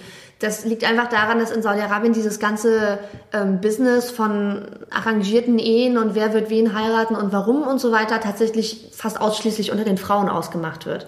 Und ähm, das wird auch mehrfach so angesprochen in dem Film. Die Brautschau sozusagen ähm, findet, es ist halt nicht so, dass die Männer sich irgendwie eine Frau aussuchen und sagen, hier, die soll es sein und auch nicht die Väter für die Söhne oder die Töchter, sondern das sind die Frauen und das ist häufig tatsächlich bei Hochzeiten. Es finden oft genug Hochzeiten statt. Das sind so die großen gesellschaftlichen Events, wo sich irgendwie alle treffen. Und ähm, da ist dann so die ältere Frauengeneration, die, die Omas, die Mütter, die Großmütter, die Tanten und so weiter, ähm, die gucken sich bei, bei den jüngeren Frauen um oder schnacken mit den anderen älteren Frauen und sagen, sag mal, eure Tochter so und so. Seid ihr nicht auf der Suche nach einem guten Ehemann? Guck mal, unser zum Beispiel, wir haben hier den und würden die nicht gut zusammenpassen. Das heißt, diese ganzen arrangierten Ehen werden unter den Frauen ausgeschnapst und meistens auf Hochzeiten. Also weil man auf der Hochzeit hat halt eine Frau, die auf der Suche zum Beispiel nach einer, einer Ehefrau für ihren Sohn ist, wird sich auf einer Hochzeit umgucken, welche der anwesenden Frauen ihr gut gefällt oder auf sie einen guten Eindruck macht, dass sie sagt, das wäre doch eine gute Partie für meinen Sohn und andersrum. Und deswegen wird, ist auch immer die Rede davon, dass die, die Schwiegermutter eben auf der Suche ist und sich umguckt, welche, welche, welche Frau als Zweitfrau gut für ihren Sohn in Frage kommt. Und dann wahrscheinlich nach so Kriterien entscheidet, wie welche Frau ist irgendwie jung und sieht fruchtbar aus, damit da noch ein Sohn bei rumkommt, weil das ja offensichtlich das Anliegen von der Großmutter ist.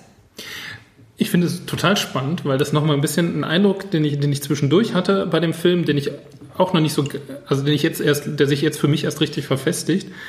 Und zwar, dass es bei dem Film ganz viel, also es geht ja wie gesagt zentral um Frauen und ähm, selbst im Hintergrund stelle ich jetzt gerade fest, passiert halt ganz viel, was letztlich Sachen ist, wo, wo es darum geht, okay, wo spielen eigentlich die Frauen die entscheidende Rolle? Wo wird ganz viel ausgemacht zwischen den Frauen? Und ähm, ein kleiner Aspekt, bei dem das bei mir klarer geworden ist, während ich den Film gestern Abend nochmal zum, zum dritten Mal gesehen habe, ähm, war ähm, bei einem Telefonat, das die Mutter führt. Da geht es irgendwie drum, äh, glaube ich, dass noch eine Frau irgendwie erwischt worden ist mit einem Mann oder einem Liebhaber oder ist es nicht so ganz klar. Da geht es nicht um die Direktorin. Ähm, die von der Direktorin der Schule wird aber ja genau das unter den Schülerinnen auch erzählt. Das, Da geht es darum, dass sie, ähm, dass wohl ein, ein Einbrecher bei ihr in der Wohnung gewesen sei und die Schülern, Schülerinnen sich so wissen, zunicken, ja, ja, ein Einbrecher, ist klar. So, also das heißt, es ist ein offenes Geheimnis eigentlich. Die hat einen Liebhaber oder jedenfalls einen Mann, mit dem sie nicht zusammen sein dürfte, mit dem ist sie aber zusammen. Ähm, und was ich daran, also daran tat für mich ein Aspekt hervor, nämlich, dass da dieses Thema des, des, des Klatsches, also das, was man sich quasi Klatsch und informell ja. Klatsch und Tratsch erzählt. Was ich total spannend finde aktuell, ähm, weil ich gerade, ich habe gerade einen Text gelesen von, von Anne Helen Peterson, ähm, wo es um die, die Vorwürfe gegen Harvey Weinstein geht ähm, und wo sie ausdrücklich hervorhebt, dass halt diese ganzen Warnungen vor sexuell übergriffigen und gewalttätigen Männern, ähm, dass die unter Frauen immer ausgetauscht werden äh, und dass das sehr viel über Klatsch und Tratsch passiert. Und sie hat, sie hat das sogar, also zieht da so eine, äh, Peterson ist eine ganz tolle Autorin und sie zieht das halt äh, historisch ähm, auch auf, dass sie halt sagt, man konnte selbst im Grunde im, im alten Hollywood gewissermaßen in den ähm, in den Klatschspalten der, der, der Zeitung, der Fachpresse irgendwie schon nachlesen, wer mit wem, äh, wer ist homosexuell, wer ist gewalttätig und so weiter. Hochgradig verklausuliert, Aber es war eigentlich immer allen aber klar. so, dass es für alle, die quasi beteiligt sind oder für die es interessant ist, klar ist. So, selbst wenn es für die große Öffentlichkeit nicht immer durchsichtig wird. Und ähm, ich musste daran denken, als ich diese, mhm. als, als, dieses Telefonat dann war, wo ich mir gedacht habe, okay, das ist aber genau das, wie ähm, zwischen den Frauen Sachen verhandelt werden, mhm. wie auch vielleicht, das wird aber dann nicht so deutlich gemacht, weil interessanterweise, und das finde ich super an dem Film, wenig über Männer gesprochen wird. Mhm. Also es ist gewissermaßen, der, Film hat gewissermaßen einen inversen Bechteltest, ja. dass, dass, Männer eigentlich praktisch überhaupt keine Rolle spielen. Mhm. Also sie sind auch da, aber es wird weder über sie gesprochen, noch sind sie eigentlich wirklich wichtig. Mhm. Also der, der ist, äh, Arubadschtas Vater ist für ihre Mutter wichtig, weil sie ihn halt liebt und mhm. weil sie, weil sie äh, möchte, dass er nur für sie da ist mhm. und ihr das fehlt, dass er das nicht, dass das nicht mehr so ist. Äh, dass es, also ihr fehlt, dass es so war. Ähm, aber eigentlich, also dass über ihn gesprochen wird mhm. oder so, dass er irgendwie eine zentrale Rolle einnimmt, das ist überhaupt nicht der Fall. Mhm. Stattdessen haben wir diese informellen Netzwerke, mhm. haben wir dieses Miteinander sprechen, wird sich ausgetauscht, auch über andere Frauen, auch nicht immer mhm. positiv, also man muss, mhm. es ist ja durchaus ambivalent. Ähm, ist jetzt kein feministisches Netzwerk in dem Sinne. Nee. Ähm, aber es gibt da halt spannende Parallelstrukturen, die ähm, von außen eigentlich nicht sichtbar sind. Mhm, das stimmt. Nochmal ganz kurz zu dieser Sache, ähm, die du angesprochen hattest, wo die Mutter dieses Telefonat hat, wo es um das Mädchen geht, das erwischt wird. Ähm, man weiß, welches Mädchen das ist. Und zwar ist das nämlich diese ältere Schülerin, für die Watchda den Brief an den Jungen hinter der Schule gebracht hat. Ah, okay, den Zusammenhang habe ich nicht. Das ist genau dieses Mädchen. Also es ist halt ein paar Szenen vorher, dass man irgendwie sieht, dass Watchda für ein älteres Mädchen, die sind gerade, die gehen gerade raus aus der Schule nach, äh, nach Schulende. Und das ältere Mädchen, die ist dann halt schon 17 oder so, ähm, die spricht sie irgendwie an und sagt, hey, hier, kannst du diesen Brief meinem Lover bringen? Weißer Pickup steht hinter der Schule. Ich habe ihm was geschrieben, hier Liebesbrief und so. Aber ich kann natürlich mit ihm nicht gesehen werden. Kannst du das machen? Und dann sagt Watcher, alles klar, äh, lass mal 10 Real springen, dann mache ich das für dich. Und dann übergibt sie den Brief an den. Und zwei Szenen später oder so ähm, hört, kriegt die Mutter eben diesen Anruf und tratscht dann mit irgendeiner Freundin und sagt, was? Abir wurde mit einem Jungen erwischt? Und das ist nämlich genau das Mädchen für das. Okay, die also, Verbindung habe ich nicht. Genau, also die hat zwar, war zwar offenbar ähm, geschickt und vorsichtig genug, dass sie Watchstar benutzt hat als ähm, Kurier für ihren Liebesbrief, aber später irgendwann haben sie sich offenbar nicht geschickt genug angestellt oder wurden irgendwie erwischt. Und dann ähm, fliegt es eben auf und dann wird darüber auch ordentlich geklatscht. Und dann ist ja die, ähm, die Problemlösungsstrategie, dass die sofort an jemand anders verheiratet wird. Ja. Und da wird ja dann auch drüber gesprochen. Und das ist ein interessantes Motiv, finde ich, weil das eigentlich auch überhaupt nicht feministisch ist. Aber man hat so das Gefühl, dass in diesem Werkzeugkasten der Frauen, wie man mit bestimmten immer wiederkehrenden Situationen oder Problemen umkehrt, dieses Töchter werden halt wegverheiratet, dann ist das Problem gelöst, dass das auch immer wieder auftaucht. Also das wird einerseits an diesem Motiv von dieser älteren Schülerin äh, verhandelt, dass die dann heißt, oh Gott, was machen wir jetzt? Die ganze Schande auf der Familie, sie ist mit einem Jungen erwischt werden und alle wissen es und alle reden darüber. Die wird jetzt schnell an jemanden verheiratet und dann, dann ist sie Ehefrau, dann ist das Problem weg sozusagen. Ähm, und auch mindestens einmal passiert es, dass die Mutter von Watchda zu ihr sowas sagt wie, hey, sei nicht so aufmüpfig, sonst verheirate ich dich bald. Und dass das mehr ist als eine leere Drohung, erkennt man ja daran, dass ein anderes Mädchen aus Watchdas Klasse tatsächlich verheiratet wird, mhm. im Alter von zwölf oder so. Ja. Ähm, die sitzen da und das sind kleine Mädchen und die kichern und dann fragt die Lehrerin, was habt ihr denn da? Und dann sagt sie, ja, die ist übrigens am Wochenende verheiratet worden und hier ist ein Foto von ihrem Ehemann. Und der ist halt, nicht, 27 oder so. Und das ist dann in dem Moment schon ziemlich schockierend und das ist sozusagen ein zusätzlicher Kontext dafür, dass dieses sozusagen das droht immer so als äh, Damoklesschwert über den Mädchen, ähm, die vielleicht versuchen, sich irgendwie ein eigenes Leben aufzubauen oder erstmal eine Ausbildung zu machen oder ihre eigenen Wünsche und Träume zu erfüllen, dass das alles sehr schnell vorbei sein kann, indem sie eben an jemanden verheiratet werden. Und dann ist es halt, dann ist der Weg halt zu Ende. Es sei denn, sie haben zufällig Glück, dass sie an einen Ehemann geraten, der sagt, du kannst deine Ausbildung gerne auch weiterführen, auch wenn wir jetzt verheiratet sind. Aber mhm. ganz häufig sitzt dann halt ein junges Mädchen, das irgendwie, weiß nicht, 16, 17, 21, was auch immer ist, sitzt dann halt irgendwie zu Hause. Mhm und langweilt sich den ganzen Tag und soll Kinder kriegen und so. Und deswegen finde ich das ganz interessant, dass dieses, ähm, wenn du dich nicht benimmst und wenn du zu sehr aus dem Rahmen fällst, dann verheirate ich dich, damit du nicht die ganze Zeit Schande auf unsere Familie bringst, sozusagen. Dass das ja auch von der Mutter angewandt wird. Und ich habe das Gefühl, das wird auf so eine hilflose, unreflektierte Art und Weise angewandt. Wie gesagt, weil das so ein Instrument im Werkzeugkasten ist. So, wie geht man mit einer rebellischen Tochter um? Wird halt wegverheiratet. so. Droht ihr, ja. Genau. Wobei aber da ja total interessant ist, wie Watsch da reagiert, mhm. weil die das abtut. Mhm. Also sie ist, glaube ich, schon ein bisschen so, also man, man hat nicht das Gefühl, dass sie es gar nicht äh, als Drohung wahrnimmt. Mhm. Aber sie guckt sich ihre Mutter dann so einen Moment an mhm. und, und reagiert dann darauf wie, nee, machst du eh nicht. Mhm. Du nicht. Und die Mutter hat dann so ganz kurzen Moment von Reflexion, weil ihr dann irgendwie, so als ob sie erst danach darüber nachdenkt, was sie gerade gesagt hat und dann sagt so, nee, mach dir keine Sorgen, wir verheiraten dich schon nicht so bald. So nach dem Motto, ja, wäre jetzt irgendwie auch ein bisschen krass von mir. So, ich werde doch jetzt die kleine Watch da nicht verheiraten, das ergibt ja gar keinen Sinn. Genau. Also es sind bei der, bei der Mutter, diese, das ist überhaupt eine total spannende Figur, mhm. finde ich. Ähm, Gibt es ja einige solcher Szenen, wo man das Gefühl hat, okay, sie, sie ist in ganz vielem fühlt sie sich ähm, so traditionellen Werten und Verhaltensweisen mhm. verbunden. Also es gibt eine Szene, wo sie die ähm, Genau, Watschda kriegt es ja hin, dass der Abdullah sein Fahrrad mit bei ihr ins mhm. Haus bringt.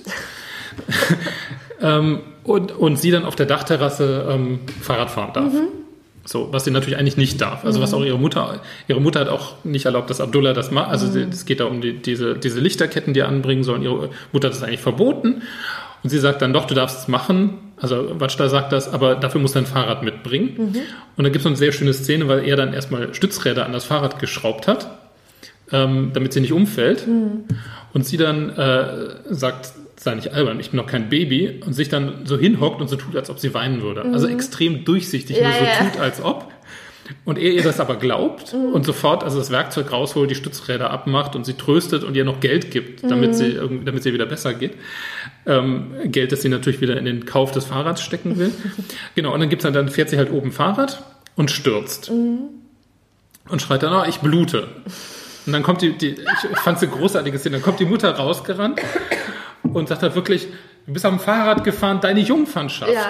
Also fast, ist fast schon platt, ja. ja, ja. Und, und Wajda ist dann total empört. Ich blute am Knie. ja. Und ähm, das ist halt so ein Thema, wo man merkt, okay, in der Mutter ist das halt total verwurzelt. Mm, ganz tief. Dass ja. sie da halt ganz viele Ängste hat. Mm. Ähm, die möglicherweise, das wird nicht so richtig rausgearbeitet, mhm. aber möglicherweise auch damit zu tun haben, natürlich, dass sie halt nicht möchte, dass Watch da irgendwie damit Probleme bekommt. Mhm. Ähm, und den Film aber auch einfach, weil man merkt, so, das ist halt auch das, womit sie einfach aufgewachsen mhm. ist, womit sie lebt. Ähm, und bis zum Ende des Films wandelt sich das ja aber. Also, weil dann die mhm. Angst der, davor, dass sie eventuell beim Fahrradfahren die Jungfernschaft mhm. verlieren könnte, ja offenbar weg ist, weil sonst würde sie nicht das Geld, das sie eigentlich fürs Kleid ausgeben wollte, mhm. In das Fahrrad investieren. Mhm. Und ähm, ich finde es schon spannend, dass, dass die Mutter halt da, ich meine, man hat so ein bisschen den Eindruck, okay, das wird durch die Hochzeit des Mannes ausgelöst, mhm. dass sie sagt, okay, alles, was ich da jetzt an, an Energie reingesteckt habe, das war irgendwie überflüssig. Mhm. Aber gleichzeitig muss das ja vorher schon angelegt sein. Und man merkt das halt eben in diesen Interaktionen, finde ich. Also in dem, wo sie halt sowas sagt, wie mhm. dann verheiraten wir dich halt und dann aber irgendwie doch, doch klar wird, nee, so, also wirklich ernst gemeint, ja. das meint sie nicht ja. wirklich so. So, und das ist halt auch mit dem Fahrradfahren. Also sie könnte de, diesen, diesen Übungen irgendwie wesentlich entschlossener ein Ende machen, mhm. ähm, tut es aber nicht. Mhm. Weil sie, glaube ich, schon da, da drin etwas sieht, was halt ähm, sie sich für Batsch da wünscht, nämlich also die Möglichkeit, das zu tun, was sie halt tun möchte. Mhm. Ja, vielleicht auch, weil sie einfach dann das, die Hoffnung hat, dass Watch da sozusagen ähm, sich die Wünsche und Träume erfüllen kann, die für sie zerplatzt sind. Also es müssen ja gar nicht die gleichen Wünsche und Träume sein, aber einfach so dieses, ähm, ja, sich einen Wunsch erfüllen können, sich die Freiheit nehmen können, die man möchte. Und für sie ist der Zug sozusagen abgefahren und so empfindet sie das wahrscheinlich auch. Und dann wünscht sie sich aber, dass wenigstens ähm, in ihrer Tochter sozusagen, äh, dass, dass, die das, dass die das erleben kann. Und ja, so ein bisschen hat man ja auch das Gefühl, dass die, dass die Mutter irgendwie so diese, diesen Erkenntnismoment hat, dass die ganzen Traditionen und Regeln und so weiter ihr ja nicht richtig viel gebracht haben. Mhm. Also wenn das alles, wenn dieses gesellschaftliche Korsett aus Traditionen und Religion und so weiter nicht wäre, hätte sie dieses ganze Problem mit der Zweitfrau und dem Sohn, den sie nicht gekriegt hat und so weiter. Und das wäre alles nicht und die könnten alle in Ruhe friedlich zusammenleben als Familie. Mhm. Und man hat das Gefühl, dass sie so im Laufe des Films so diesen Erkenntnisprozess hat, dass das irgendwie nicht, nicht zum Glück führt. Also es hat für ja. sie nicht zum Glück geführt und es wird irgendwie deutlich, dass das auch für Watchda nicht zum Glück führen wird, weil Watchda eben so ein freier Geist ist, der einfach andere Dinge braucht und möchte und sich wünscht und so weiter. Ähm, und dass man sich da eben deutlich dagegen positionieren muss. Und so empfinde ich auch diese Schlussszene auf dem Dach, als dann rauskommt, dass sie eben das Geld nicht für das Kleid ausgegeben hat, sondern für das Fahrrad.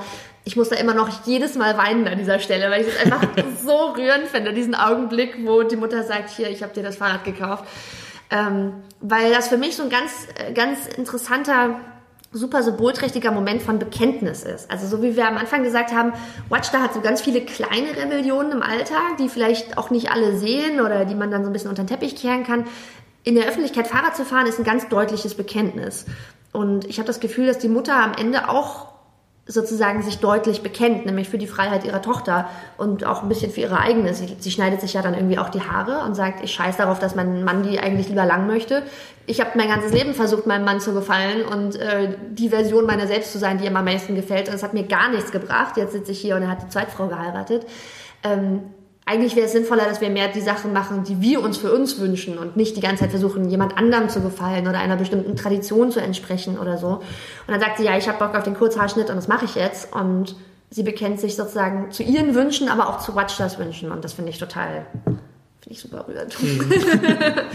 wobei, wobei ich es schön finde, dass, dass, dass Ende des Films, also wo sie dann wirklich ja nochmal mit, mhm. mit Abdullah das angekündigte äh, Fahrradrennen hat. Ja bei dem sie natürlich schneller ist als er, ähm, sei es nur aus Willenskraft, ähm, dass das letztlich ein offenes Ende bleibt. Also es ist ja nicht so, als ob damit jetzt klar ist, ähm, alles wird gut, mhm. sondern es wird erstmal nur klar, es gibt dieses Bekenntnis. Also mhm. das, was du meintest, sie fahren halt jetzt los. Mhm. Und, alle können es sehen. Alle ja. können es sehen, genau. Ja. Und es passiert auch erstmal noch nichts. Mhm. Und damit endet auch erstmal der Film. Also es mhm. gibt halt, das ist schon ein positives Ende, aber gleichzeitig eins, wo halt nicht klar ist, wohin geht die Reise. Ja, also ein bisschen, so was passiert zehn Minuten, nachdem der Film zu Ende ist? Genau. Wird sie da von der Religionspolizei verhaftet und ihr zu ihrer Mutter nach Hause gebracht, weil sie öffentlich Fahrrad gefahren ist? Weiß man halt nicht. so. Ho hoffentlich nicht. ähm, ich würde, glaube ich, ähm, ich, ich finde, äh, wir, wir hatten jetzt mehrfach dieses, dieses Thema von innen und außen, mhm. also dieses, wo es darum ging, irgendwie mit dem Fahrrad in der Öffentlichkeit, ist mhm. was ganz anderes als oben auf der Dachterrasse. Ähm, und es gibt ja ganz viele äh, es gibt diesen Unterschied zwischen innen und außen die ganze Zeit. Also es gibt sehr, passiert sehr viel in Innenräumen, mhm. ähm, was ich inso, insofern schon allein spannend finde, weil das halt immer die Frauenräume mhm. zu sein scheinen, mhm. jetzt aus meiner mhm. Wahrnehmung.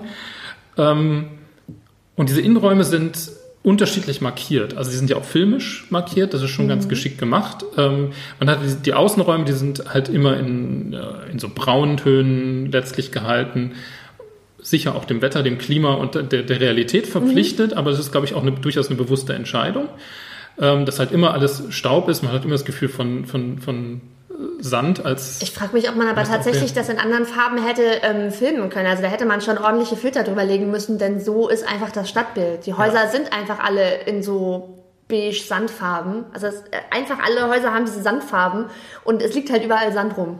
Also es ist halt einfach, das ist so diese Optik. Also da hätte man schon viel Kulisse aufbauen müssen, um irgendwie was, was anderes zu machen. Insofern stellt das die Realität sehr gut ja, dar. Ja, das, das, hätte ich jetzt auch vermutet, aber ja. es ist halt dann, kommt halt dann, wird halt kontrastiert mhm.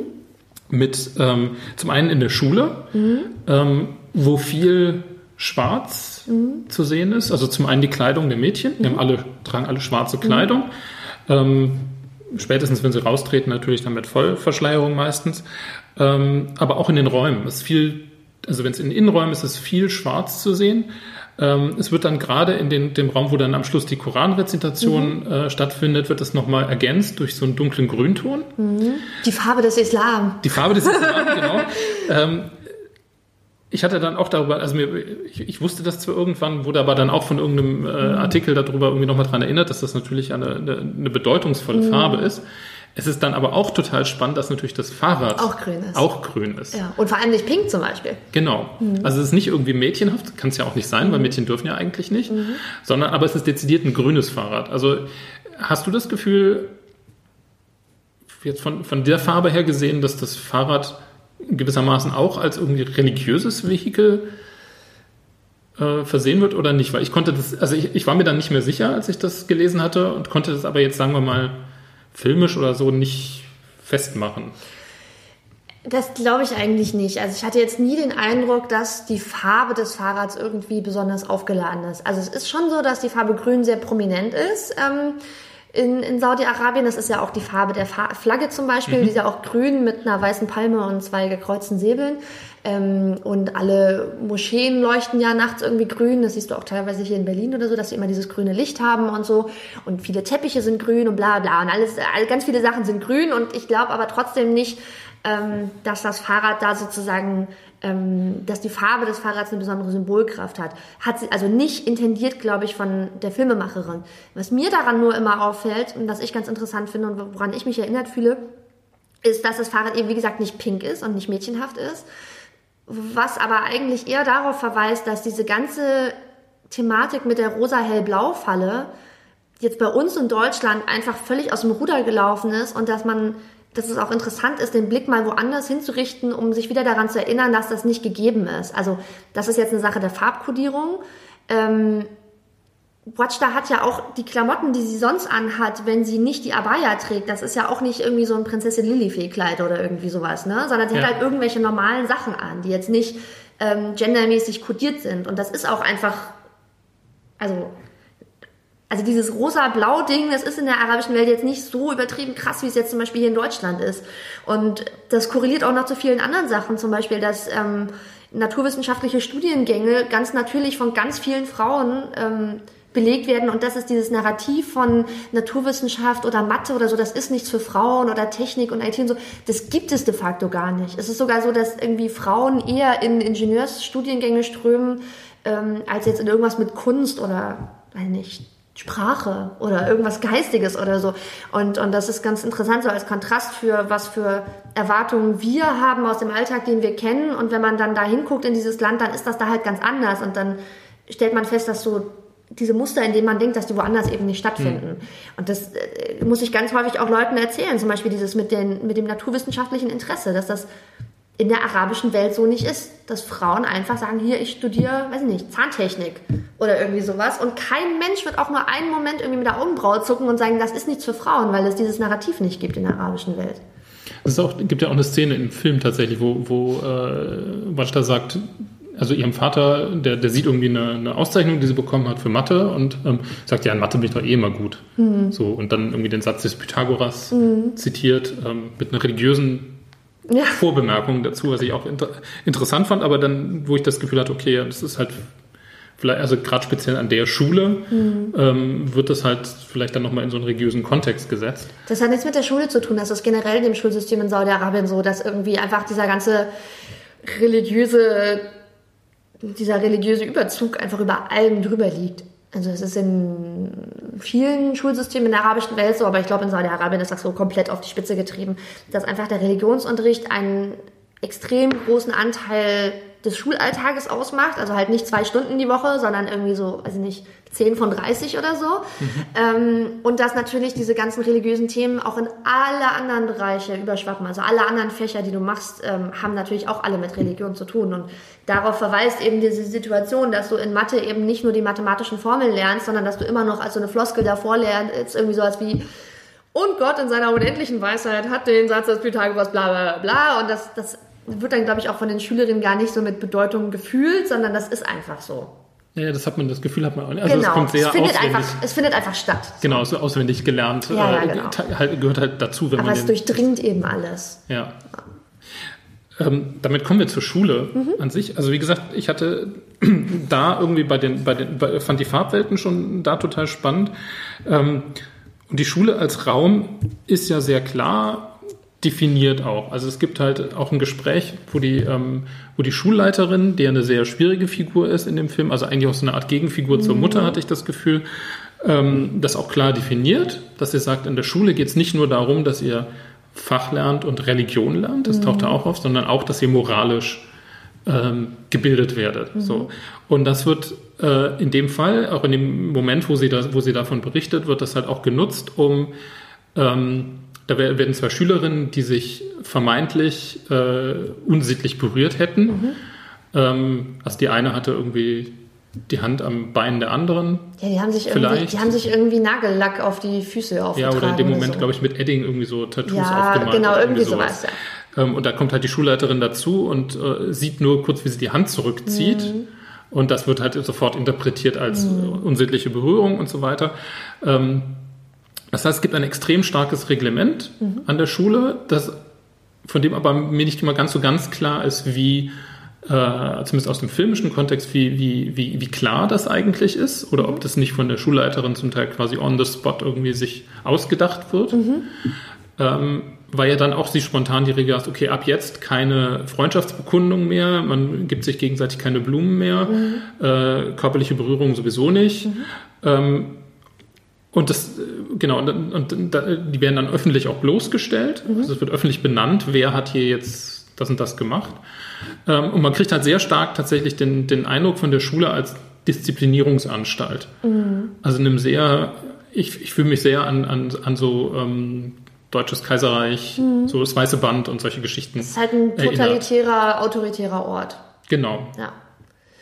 Genau, also das sind, ähm, da stecken für mich diese zwei Sachen drin, eben, dass es einerseits so ein totalitärer Ort ist, wo jemand die absolute Autorität hat und entscheidet, was richtig und was falsch ist und nach eigener Interpretation Strafen verhängen kann sozusagen, was ja auch zu so einem Gefühl von so ein bisschen von Angst und Unsicherheit immer führt. Das ist ja wie wenn du in so einem äh, totalitären Staat lebst, was ja zufällig in Saudi-Arabien auch der Fall ist, ähm, dass du halt immer nicht weißt, sozusagen, ähm, welche Strafe auf eine bestimmte Aktion folgen kann, weil du halt ausgeliefert bist den Leuten, die das entscheiden können. Und das, so wie es sozusagen im gesamten Staatsgefüge ist, hast du es im Kleinen in der Schule. Jemand anders kann komplett darüber entscheiden, was, welche deiner Handlung richtig und welche falsch war und kann dich dann dafür bestrafen, bloßstellen und so weiter. Das heißt, dass die ganze Zeit auch so eine Unsicherheit vorherrscht und vielleicht auch so ein Ausgeliefertsein-Gefühl.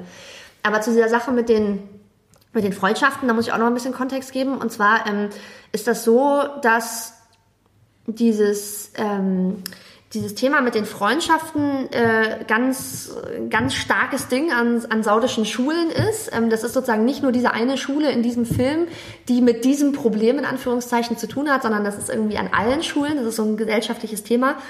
Ähm, und zwar ist es so, dass durch diese extreme starke Geschlechtertrennung mhm. ähm, und diesen starken Bezug auf ähm, die Familie, also man, man hat ja wenig zu tun mit anderen Leuten, die irgendwie außerhalb der Familie sind. Also man hat selten enge Beziehungen zu den Nachbarn oder man, man, man trifft halt keine anderen Leute so richtig. Also man ist halt, die Familie ist irgendwie groß und da hat man Leute, mit denen spielt man als Kind oder mit denen trifft man sich als Erwachsener oder so, aber man ist immer sehr auf die Familie bezogen. Und irgendwann wird man irgendjemandem zugewürfelt und den heiratet man und dann so. Und ähm, daraus entsteht aber so, dass Freundschaften in Schulen, und ich habe immer gelesen, dass das eben vor allem bei Mädchen besonders extrem ist, aber dass das auch bei Jungs passieren kann, dass diese Freundschaften in der Schule, auch schon bei relativ jungen Kindern, einfach ähm, so ganz extreme Dimensionen annehmen. Also dass die so ähm, dass die Freundschaften teilweise so leidenschaftlich empfunden und, und gelebt werden, dass sie schon kurz vor Liebesbeziehungen sind. Also es mhm. muss gar nichts mit tatsächlichen homosexuellen Beziehungen zu tun haben, sondern einfach so dieser, dieser Wunsch nach Intimität und Nähe und jemand, dem man alles sagen kann und dem man seine Zuneigung gegenüber ausdrücken kann und so weiter, dass das einfach in so ganz, ganz super engen, super krassen Freundschaften resultiert und auch krasser, als wir das jetzt hier irgendwie kennen. Kann man sagen, ja, ähm, meine Tochter hat irgendwie ein paar Freundinnen im Kindergarten und dann noch welche hier und welche in der Tongruppe und so weiter. Und da fokussiert sich das dann ganz stark auf so vielleicht ein oder zwei Personen, ähm, mit denen man dann so ganz, ganz eng ist. Und dass man sich eben tatsächlich so ja wirklich schon so richtig eigentlich Liebesbriefe irgendwie gegenseitig schreibt mhm. und die ganze Zeit und dann auch Eifersuchtsszenarien stattfinden, wenn irgendwie die Person, mit der man ganz eng ist, dann mit jemand anderem vielleicht auch, das kennen wir vielleicht auch so ein bisschen in einer abgeschwächten Form, dass man auch in Freundschaften eifersüchtig sein kann, aber da hat das halt eine ganz andere Dimension angenommen. Wahrscheinlich so ein bisschen als Ventil oder als Resultat aus dieser extrem geschlechtergetrennten Gesellschaft, in der alles sehr privat auf die Familie zurückgezogen ist. Und darauf nimmt eben auch diese Szene Bezug, weil das nicht nur sozusagen diese beiden Mädchen sind, die jetzt da vermeintlich sich unsittlich berührt haben, sondern das ist sozusagen Ausdruck eines in Anführungszeichen tiefer liegenden Problems. Das sind wahrscheinlich nicht die einzigen zwei Mädchen, die ein sehr enges, mhm. intimes Freundschaftsverhältnis haben, sondern darauf verweist dann der Satz von der Schulleiterin, dass offenbar auch andere Mädchen sich gegenseitig Blumen mitbringen, sich Briefe schreiben, sich irgendwie in ihren Freundschaftsbüchern lang und breit erzählen, wie viel sie sich gegenseitig bedeuten und so weiter. Also das ist so und das ist natürlich dann auch schwierig wieder für die saudische Gesellschaft, wenn du sagst, die Mädchen sollen nichts mit den Jungs zu tun haben und dann aber untereinander sich so extrem enge, intime Freundschaften ähm, bilden, dass die dann vielleicht die Erwachsenen schon wieder beunruhigen und sagen, das ist jetzt aber schon kurz vor einer homosexuellen Beziehung und das wollten wir eigentlich auch nicht. Mhm. so. Weil das war so, also für mich äußerte sich das erstmal, als ohne dann den, den Kontext, mhm. den du jetzt gerade gegeben hast, hat sich das halt tatsächlich erstmal primär als Angst vor, vor mhm. einer homosexuellen. Das ist natürlich Beziehung auch da, ja, ja, das spielt gesehen. natürlich auch ins Spiel, klar. Ja. Das spielt auch eine Rolle. Weil das, das ist ja sonst ein Thema, das in dem, in dem Film gar nicht weiter aufscheint. Ja. Ähm, jetzt auch nicht unbedingt, der, nicht unbedingt zwangsläufig da reingeschoben werden muss. Mhm. Aber wo ich das halt schon interessant fand, ja, und wo, wo das mhm. für mich erstmal so aufscheinte, aber der zum, zumal ja die Freundschaft zwischen diesen beiden Mädchen, also es wird gezeigt, dass sie viel zusammen machen und so, aber sonst die nicht. Die wird ja gar nicht als extrem dargestellt. Nee, so eine ganz normale Freundschaft. Genau. So. Aber das ist sozusagen, das ist so, diese Szene und auch die, die kleine Ansprache der Schulleiterin ist sozusagen so ein kleiner Einblick oder die Spitze eines Eisberges für eine größere darunterliegende Geschichte oder Thematik, die in der saudischen Gesellschaft stattfindet. Mhm. Also das gibt's ja auch noch an anderen Stellen, ist mir das in dem Film aufgefallen, dass sowas angerissen wird, was halt einen größeren gesellschaftlichen Kontext hat. Da gibt's ja, es geht ja dann immer um diesen Schnurrbart, Onkel von Abdullah, der irgendwie so ein Lokalpolitiker ist. Und es gibt eine Stelle, wo die Mutter von Wajda so am Rande sagt, ähm, ach so, es geht dann darum, dass die Mutter von Wajda rauskriegt, dass Wajda Abdullah erlaubt hat, diese Lichterketten aufzuhängen. Und Wajda hat, hat sich schon gedacht, dass sie ihre Mutter besser nicht fragt, weil die Mutter dann auch tatsächlich dagegen ist und sich so ein bisschen ärgert, dass Wajda das Abdullah erlaubt hat. Und dann sagt die Mutter von Wajda zu ihr, ähm, wir wollen das nicht, wir wählen den Schnurrbartonkel nicht, er ist keiner von uns. Und das verweist auf diese, diese Stämme-Tradition in Saudi-Arabien, dass eben noch ganz viel so in Clans und Sippen und Familien gedacht wird. Dass offensichtlich die Familie von Abdullah sozusagen einem anderen Stamm zugehört als jetzt die Familie von Watchda. Das spielt ja eigentlich keine Rolle. Und es geht jetzt auch nicht darum, was der Politiker irgendwie inhaltlich tut oder nicht tut, sondern das ist so ein Zugehörigkeitsgefühl nach Sippen, nach mhm. Clans. Also einerseits ist natürlich die, die eigentliche Familie ist natürlich irgendwie ein ganz wichtiger Bezugspunkt und sehr groß, aber die ordnet sich ja dann immer noch in den größeren Kontext ein, dass die Familie dann zu einem ganzen Clan und zu einem Stamm gehört und dass daraus irgendwie so ein Selbstverständnis und ein Selbstbewusstsein gezogen wird, eben auch in Abgrenzung zu anderen Stämmen, dass man mhm. sagt, die gehören nicht zu uns. Die leben halt in der gleichen Straße und sind genauso Saudis wie wir, aber die gehören nicht zu uns. Das ist ein anderer Stamm. So. Das ist jetzt nur ein anderes Beispiel für so die Spitze eines Eisberges, der so rausguckt aus der Geschichte und wenn man da drunter guckt, dann sieht man noch ganz viel zusätzliche Bedeutung sozusagen. Würde das dann aber auch eine Rolle spielen für, für Hochzeiten für äh, ja. so, also dass man mhm. nicht außerhalb der Sippe oder des Clans irgendwie ähm, heiratet in der Regel? Also bei den meisten wäre das sicherlich so. Also es gibt natürlich immer so eine und solche und auch diese ganzen, wie jetzt genau das Hochzeitsarrangement stattfindet, da gibt es natürlich dann auch Familien, die das auch heute schon anders machen oder ein bisschen moderner organisieren oder so. Oder es ist ja auch nicht so, dass jede Ehe tatsächlich arrangiert ist oder so, aber im Großen und Ganzen kann man schon sagen, dass darauf sehr stark geachtet wird, aus welchem Stamm oder aus welchem Clan jemand kommt, wenn die zusammengewürfelt werden. Ähm, du musst ja auch denken, dass dann natürlich bei diesen Hochzeiten, wo dann sehr, sehr viele Leute sind, die werden auch alle so im Großen und Ganzen einem Stamm angehören. Das sind dann natürlich extrem weit verzweigte Familien. Das heißt, du kennst die gar nicht alle und hast auch gar keinen Überblick darüber. Und das sind jetzt nicht die, die man zu seiner direkten Nuklearfamilie dazu rechnen würde. Aber irgendwie über sehr, sehr viele Ecken ist man da mit allen Leuten innerhalb dieses Stammes ähm, verwandt. Aber es ist ja auch so, dass in der arabischen Welt auch in Saudi-Arabien und auch in Ägypten und so, es wird ja sehr, sehr häufig auch unter Cousins geheiratet. Mhm. Ähm, und das gehört natürlich auch dazu, weil das ist ja dann innerhalb der Familie halt so ein bisschen außerhalb der Nuklearfamilie, aber nicht so weit außerhalb. Was wiederum zu neuen Problemen führt, dass zum Beispiel ähm, statistisch gesehen bestimmte Behinderungen sehr viel häufiger auftreten als in der westlichen Welt, weil eben sehr viel enger innerhalb der Familie geheiratet wird. Hm.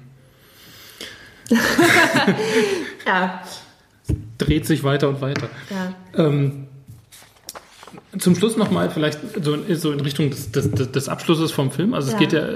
Ganz kurz, ich habe noch, ja? ich habe zwei Sachen. Die eine Sache hat auch mit dem Schluss des Films zu tun. Die andere Sache, ich wollte noch auf eine Sache zurückkommen, die du vorhin angesprochen hattest.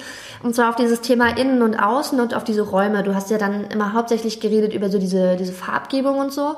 Ähm, aber es gibt sehr, sehr viele Sachen, auf die man da auch noch achten kann bei diesem Thema Innen und Außen. Was mir zum Beispiel stark aufgefallen ist, dass, ähm, dass Türen auch immer eine große Rolle spielen. Mhm. Also es geht ganz viel um Türen, durch die man durchgeht und die auf oder zu sind. Und es wird halt ganz häufig so durch eine Tür durchgeschlüpft. Also mehrfach kommt ja zum Beispiel diese Freundin von der Mutter, Leila, zu Besuch, die auch in einem Krankenhaus arbeitet.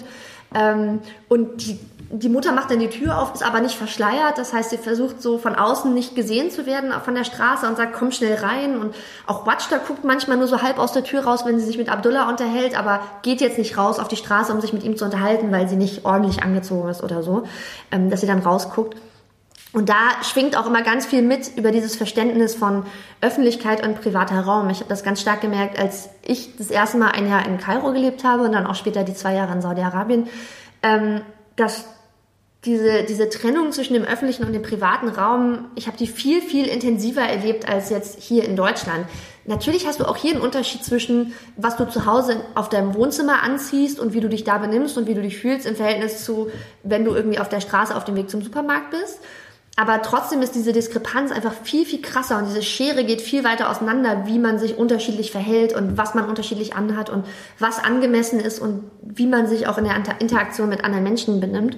Ähm, das ist einfach ganz anders ähm, in der arabischen Welt. Und manchmal sieht man das in so Szenen. Es gibt ja dann zum Beispiel auch eine Szene, wo die Mutter mit Watchda auf dem Dach steht und sie gucken irgendwie runter und dann guckt jemand hoch. Ich glaube, das ist ich weiß gar nicht, ist das dieser, dieser Moment, wo da dieser, dieser Empfang ist bei dem Schnurrbartonkel, glaube ich. Ich glaube schon. Ja. Und dann, dann guckt jemand, ich glaube, der Vater guckt hoch, sie gucken runter und sehen den Vater von Watchda, der da eben auf dieser Feier ist. Und dann gehen sie so schnell in die Hocke, weil jemand anders auch hochguckt, damit niemand sie da auf dem Dach stehen sieht, weil sie halt nicht gesehen werden dürfen. So. Ähm, und da gibt's ganz viele Momente und auch dann in dem Schulhof gibt's ja irgendwie, dann können die Bauarbeiter von nebenan von dem Gerüst runtergucken und sehen die Schülerinnen im Schulhof und dann müssen die Schülerinnen, obwohl es ja eigentlich in einem inneren Raum ist, wo eine Mauer drumherum ist, ist ja auch immer dieses so, wenn die Schülerinnen rausgehen, aus dem Schultor verschleiern sie sich und ja. also immer dieser große Unterschied zwischen drinnen und draußen. Und dann sind sie eigentlich schon drinnen und müssen trotzdem auch noch weiter reingehen oder sich verschleiern, weil Männer von außen reingucken können in den Hof. Also da gibt es sehr, sehr ja. viele Momente. Und es wird ja sogar noch verstärkt bis hin dazu, die Männer dürfen euch nicht hören. Also mm. da, wo dieses Stimme als Intimes, als, als sehr mhm. eigenes genommen wird und wo aber die, die, die Schulleiterin im Schulhof die Mädchen nochmal darauf hinweist, seid nicht so laut, sollen die mhm. Männer euch hören. Mhm. Und das Ganze wird dann auch später nochmal in einer anderen Szene bei Watchda zu Hause mhm. ähm, reflektiert, als der, der Vater mit Gästen, männlichen genau, Gästen richtig, da ist. Ja. Die Mutter kocht für ihn. Ja. Ähm, geht auch nie in diesen Raum natürlich rein, Darf stellt das Essen nur, zeigen, genau, stellt das genau. Essen nur vor der Tür ab.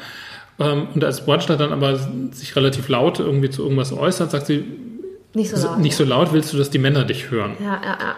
Ja, also wo klar ist, dass sogar der Kontakt über das reine Hören schon, mm. schon als Problem wahrgenommen wird. Genau, das schlägt sich natürlich auch noch in ganz vielen anderen Sachen nieder. Also ähm, das ist ja so eine äh, in der arabischen Welt so eine Erzählung in Märchen oder in der Literatur oder auch in Liedern oder so in der ganzen Kunst dieses Motiv, dass man irgendwie den Blick auf eine Frau in einem Innenhof erhascht hat oder dass man die Frau noch nicht mal gesehen hat, sondern man hat sie nur singen hören, während sie die Wäsche aufgehängt hat oder so. Das heißt, das wird halt tatsächlich dadurch, dass es irgendwie versucht wird, dass, dass versucht wird, das zu vermeiden, diesen Kontakt und dass man sich sieht oder hört oder so, wird das natürlich total übertrieben erotisch aufgeladen. So dieses, ich habe einen Blick auf eine Frau erhascht, als ihre Haare nicht verschleiert waren und würde jetzt halt irgendwie so als jemand in Deutschland so mit den Achseln zucken und sagen, naja, und wenn das aber so was Besonderes, so was Verrücktes, Verruchtes ist, dann ist das natürlich ganz anders aufgeladen, auch mit mhm. der Stimme dann. Mhm. Ja. Was natürlich auch wiederum dafür spricht, dass halt all das, was, was wir halt ähm, also das generell halt die Frage, was ist eigentlich dann erotisch oder was nicht, halt mhm. halt natürlich so einen extrem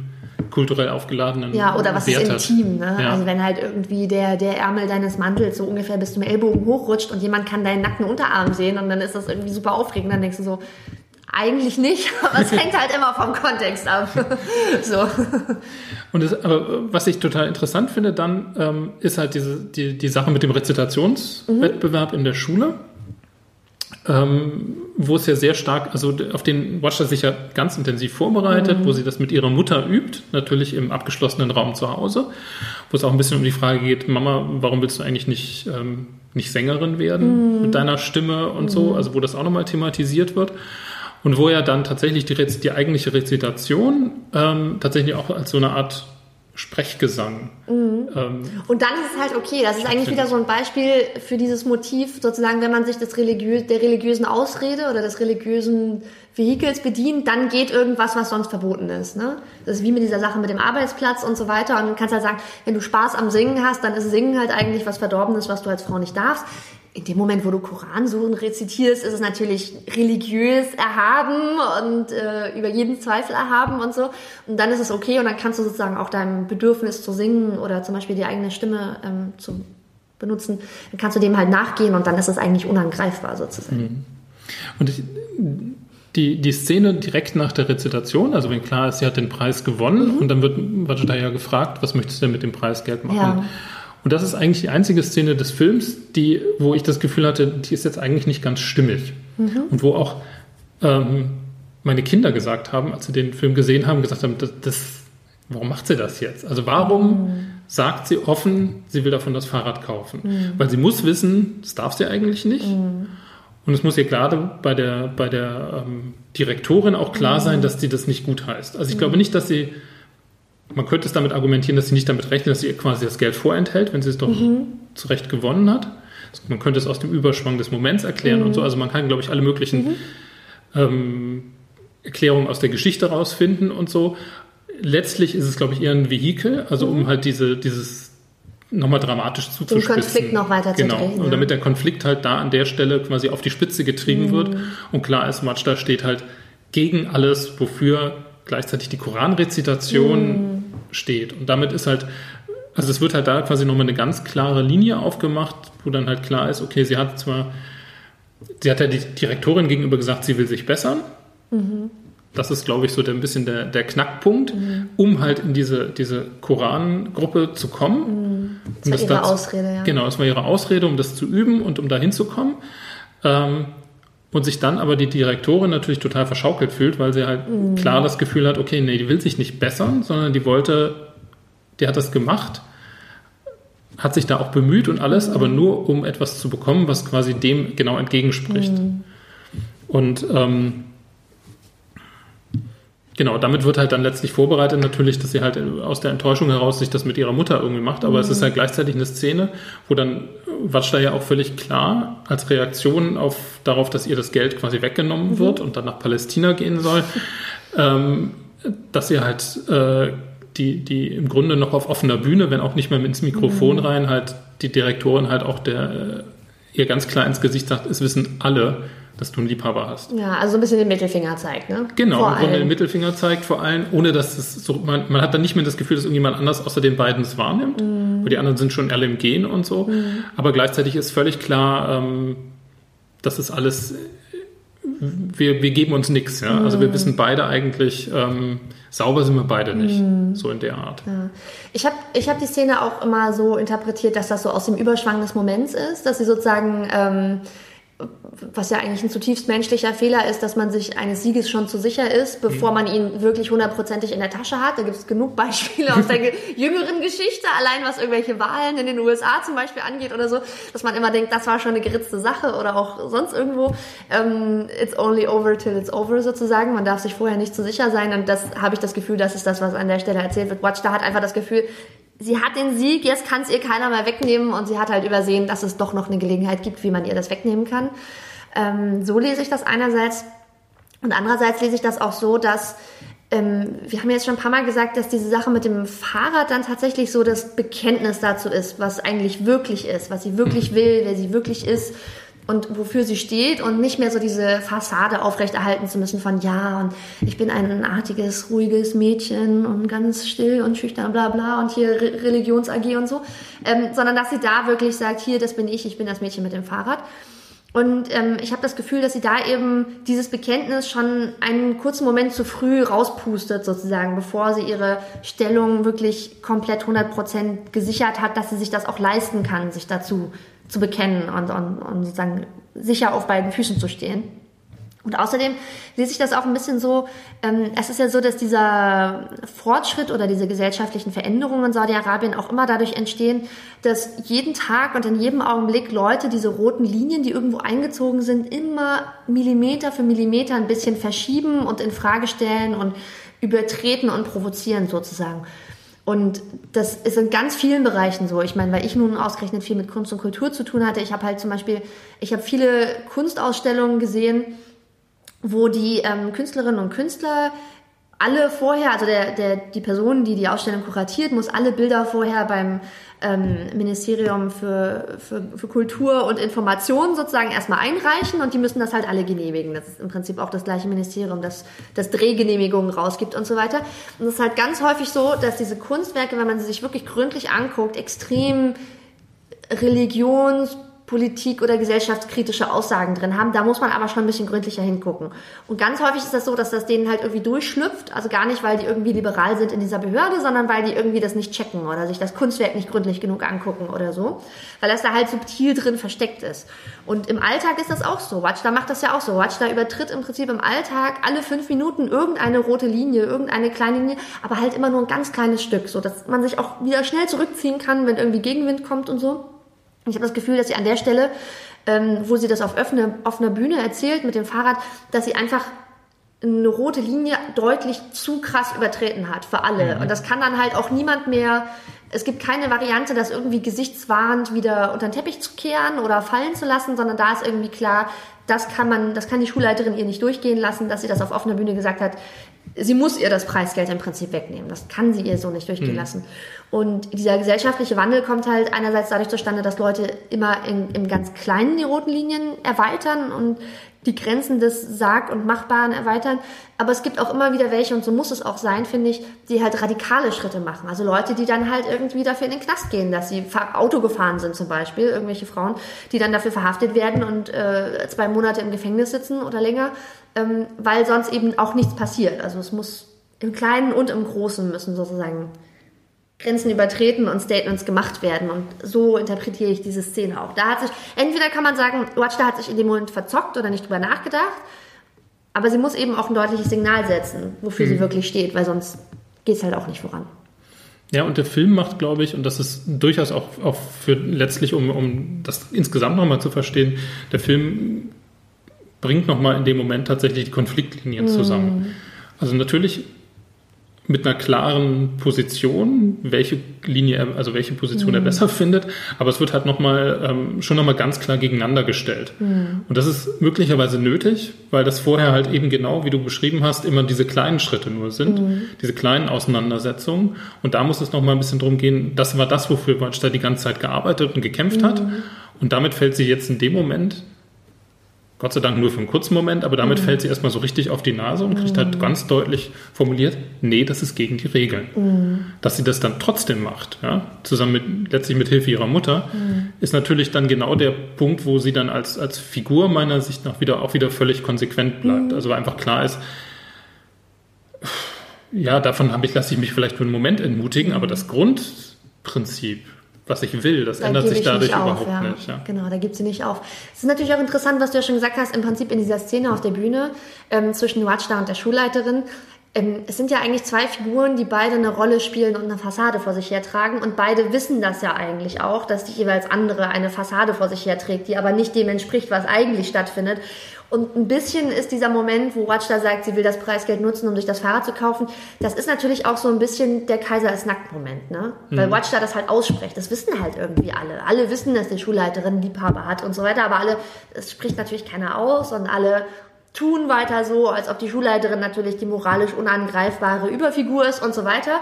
Und in dem Moment lässt Watch da sozusagen die Masken fallen und sagt, ähm, ich spiele mit offenen Karten und du kannst ja gerne weiter die Fassade aufrechterhalten, aber eigentlich ist das alles Quatsch, was wir hier machen. Das ist eigentlich alles Blödsinn. Das ist alles nur eine Show, so.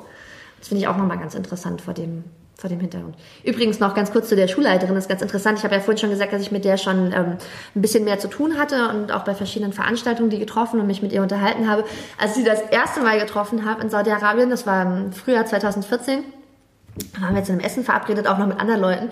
Und als sie reinkam, habe ich mich halt erst total erschrocken, weil ich sie nur aus dem Film kannte. Und sozusagen, sie kam zur Tür rein und ich habe halt sofort irgendwie so ein bisschen gerader gesessen und irgendwie die Hände ordentlich auf den Tisch gelegt und so. Und habe dann eine Weile gebraucht, um zu checken, dass sie eine super freundliche, interessante, lustige, offene Person ist, die halt einfach nur diese sehr, sehr strenge und gemeine Rolle spielt. So, Das war so ein bisschen, muss ich so ein bisschen über mich selber lachen in dem Augenblick, dass ich halt, als ich sie das erste Mal im echten Leben gesehen habe, nicht von der Rolle, die sie in dem Film gespielt hat, trennen konnte.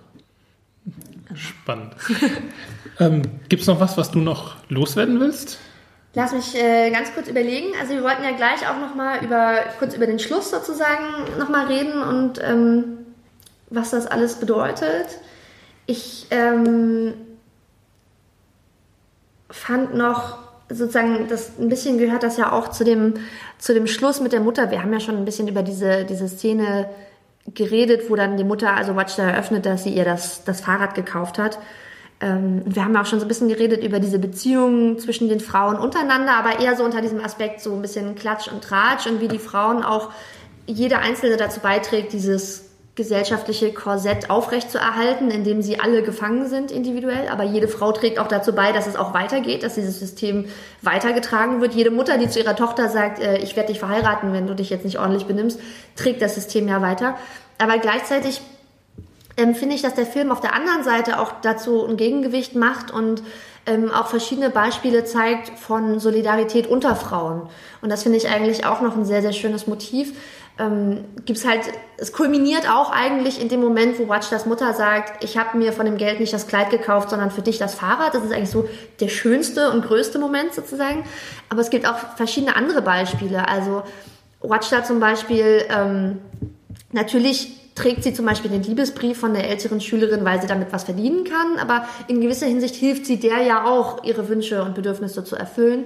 Und diese anderen beiden Mädchen, die dann von der Schulleiterin ähm, erwischt werden, weil sie sich in Anführungszeichen irgendwie unsittlich benommen haben auf dem Schulhof, Watchda ist mit denen ja auch so ein bisschen befreundet. Man sieht ja immer mal wieder, dass sie sich mhm. auf dem Schulhof auch unterhalten oder ähm, miteinander Zeit verbringen. Und ähm, man sieht ja auch immer wieder, wie Watchda die auch bei irgendwas unterstützt. Also zum Beispiel soll sie ja dann gegen die beiden irgendwie aussagen. Ne? Die wird ja dann zur Schulleiterin zitiert und soll die beiden in die Pfanne hauen und sagen, du hast direkt daneben gesessen, was ist da eigentlich passiert? Und dann sagt sie ja, weiß nicht, ich habe nicht so richtig genau gesehen. Mhm. Oder habe ich nicht gesehen, kann ich mich nicht erinnern. Ich war zu weit weg oder so. Und das ist so, dass das Maximale, was sie in dem Moment sich leisten kann, um die anderen beiden zu decken, aber trotzdem und, und sie schafft es, also es, es, es, hilft ja jetzt auch nicht, dass irgendwie, die Mädchen werden ja trotzdem öffentlich bloßgestellt und bestraft. Aber vielleicht wäre es schlimmer ausgefallen, wenn Watchda in dem Moment nicht, wenigstens nichts Belastendes gesagt hätte, so. Mhm. Also das ist auch noch so ein Moment. Und dann, du hattest das in dem Kontext mit dem Klatsch und Tratsch auch angesprochen, aber diese Freundin von Watchdas Mutter, Leila, die in dem Krankenhaus arbeitet, spielt ja auch eine sehr wichtige Rolle für die Mutter, um andere Perspektiven aufzuzeigen und sie dabei zu unterstützen, ihr Leben so zu ändern, dass es irgendwie ein bisschen selbstbestimmter ist. Ähm, sie sagt ja zum Beispiel, hey, ich arbeite hier im Krankenhaus und das ist ein cooler Job, ich verdiene mehr, ich bin nicht so eingeschränkt, ich muss gar nicht voll verschleiert sein, die stellen den Transport dazu, jetzt habe ich nicht mehr den ganzen Ärger mit dem Fahrer und bin da nicht so von abhängig und so weiter, das wäre voll cool und möchtest du dich da nicht auch bewerben und sie so ein bisschen sanft immer pusht und an die Hand nimmt, dass die Mutter ja dann am Ende tatsächlich sich auch ähm, eine Bewerbung für das Krankenhaus mitnimmt und so, ja. obwohl sie sich immer so ein bisschen ziert. Aber das ist eigentlich auch eine ganz, ganz rührende Beziehung, finde ich, wo man sieht, dass die eine Frau, die sozusagen sich schon ein bisschen freigeschwommen hat, der anderen, in dem Fall Watch das Mutter, so ein bisschen die Hand reicht und sagt, hier, ähm, ich bin für dich da, ich helfe dir das finde ich auch ein sehr, sehr schönes Motiv und deswegen wollte ich das jetzt auch nochmal noch mal kurz ansprechen. So, weil ich finde den Film wirklich bemerkenswert. Du hast es vorhin schon gesagt, der Film übererfüllt den Bachelor-Test, ja. Und das ist ja an, an und für sich schon sowas, was, glaube ich, sehr, sehr viele Leute wahrscheinlich total überraschen wird, weil sie das einfach nicht denken. Wenn sie hören einen Film aus Saudi-Arabien, dann denken sie nicht, dass der Film von der saudischen Regisseurin ist, und dann würden sie sicherlich nicht denken, dass in den Hauptfiguren nur Frauen auftreten. Das finde ich schon sehr besonders. Ich meine, wie viele deutsche oder Filme oder amerikanische Hollywood-Filme fallen dir ein, die so ein Verhältnis von Rollen zueinander haben. Also abgesehen von jetzt zum Beispiel so ein französischer Film wie Acht Frauen oder so zum Beispiel, ja, wo ja. irgendwie acht Frauen vorkommen und ein Mann, den man nur ganz am Ende einmal kurz sieht. Aber das ist halt nicht so üblich. Und dass der erste saudische Film ausgerechnet einer ist, wo die Frauen dieses Übergewicht haben, die nicht stereotyp dargestellt werden, sondern differenziert Einerseits sozusagen mit, den, mit dem gesellschaftlichen Korsett, in das sie eingezwängt sind und andererseits auch mit den Freiheiten, die sie sich erkämpfen und dieser Solidarität untereinander, das finde ich schon sehr, sehr toll. Also das sind halt Themen oder filmische Aufstellungen, die ich mir auch für den deutschen oder den amerikanischen Film mehr wünschen würde. Mhm. Wobei ich finde es nochmal insofern bemerkenswert, als es wahrscheinlich ähm, wenn wir jetzt einen Film hätten aus Saudi-Arabien, bei dem quasi Männer die Hauptrolle spielen, dass es quasi, wenn wenn der Fokus halt auf jeweils einem Mann oder einer Frau ist, dann ist es fast schon automatisch so, habe ich jetzt zumindest das Gefühl, auch aus dem, was, was du berichtet hast, dass man, wenn man, wenn man das, wenn man die Gesellschaft quasi in ihrem jetzigen Status irgendwie ähm, einigermaßen realistisch abbilden will, mhm. dass man sich halt dann quasi immer auf das eine oder auf das andere Geschlecht konzentriert, einfach weil halt die Grenzen an vielen Stellen so also auch die, die, kommunikativen Grenzen, die Möglichkeiten der Interaktion so klar sind, dass, dass es gar nicht so einfach wäre, gewissermaßen bei, also man müsste halt beide Seiten dann immer zeigen. Ähm, ich habe aber, also vielleicht verstärkt das auch der Film, diesen Mhm. Eindruck, aber ich bekomme halt den Eindruck, dass es halt tatsächlich getrennte Welten sind auf eine gewisse Art und Weise. Aber wenn ich mir jetzt zum Beispiel andere Filme überlege, die ich kenne, saudische Filme, sowohl lange als auch kurze, dann stimmt das zwar, dass es auch Filme gibt, wo zum Beispiel Männergruppen eine Rolle spielen oder die Probleme von jungen Männern oder so.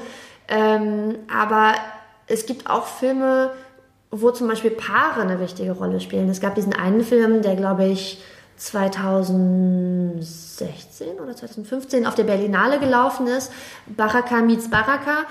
Da geht es um ein Paar und das am Ende nicht, also naja, also eine, eine Paargeschichte sozusagen, die nicht gut ausgeht, ähm, wo aber sozusagen das aus der Perspektive von ihm und von ihr erzählt wird und jeweils welche anderen Figuren in dem Leben von diesen beiden Personen, von ihm und von ihr noch auftreten. Und das ist eigentlich sehr gemischt und ein sehr ausgewogener Cast und auch sehr ausgewogene Erzählperspektiven oder auch mh, es gibt einen Kurzfilm, mit dem ich mich jetzt gerade vor kurzem wieder beschäftigt habe, der dieses Thema des Fahrverbots für Frauen aufs Korn nimmt. Da geht es eben um ein Paar, das frisch verheiratet ist. Die Frau sitzt zu Hause und langweilt sich und verkleidet sich dann als ihr Mann und fährt mit seinem Auto durch die Gegend. Ähm, und was das für Konflikte zwischen diesem Paar ähm, heraufbeschwört und andere Figuren, die da noch eine Rolle spielen. Insofern ist das auch nicht immer so, dass es dann nur auf die männliche oder nur auf die weibliche Sphäre bezogen ist. Es gibt auch saudische Filme, die dann Geschichten über Familien erzählen, viele tatsächlich auch so Liebesgeschichten irgendwie, oh nein, sie wollen zueinander, aber sie dürfen nicht und so, ähm, wo dann schon auch beide vorkommen und weitere Figuren, die, die für die Geschichte eine Rolle spielen. Unterschiedlichen Geschlechts. Umso besser. Zeigt nur, dass ich zu wenig Ja. Filme aus Saudi-Arabien kenne, aber das sollte ich vielleicht auch mal ändern, die Gelegenheit. Ähm, wir reden jetzt doch schon eine ganze Weile. ja. Das ist wunderbar. Ähm, ich würde dich zum Abschluss gerne noch was ganz anderes fragen. Mhm. Deine drei liebsten Kinderfilme. Oh, okay. Ähm, warte, gar nicht. Können wir. Okay, lass mich kurz noch über was anderes reden, während ich darüber nachdenke. Noch eine letzte Sache zu dem, zu dem Film Watcher, wenn das okay ist. Natürlich. Wir hatten das vorhin nur ganz kurz angerissen und dann wollte ich aber nicht reingrätschen, weil du dann zu einem anderen Thema wieder gekommen bist. Diese allerletzte Einstellung, wo Watch da die Straße runterfährt und dann ja schneller ist Ja. als Abdullah ähm, und das so ein bisschen offen gelassen wird, ähm, in, in welche Richtung das sozusagen geht. Das ist in gewisser Hinsicht auch ein Symbol dafür. Du hast ja auch gesagt, dass sie das alles nur Kraft ihres Willens geschafft hat, dass sie am Ende da ankommt, dass sie mit dem Fahrrad eben die Straße runterfährt und schneller ist als Abdullah.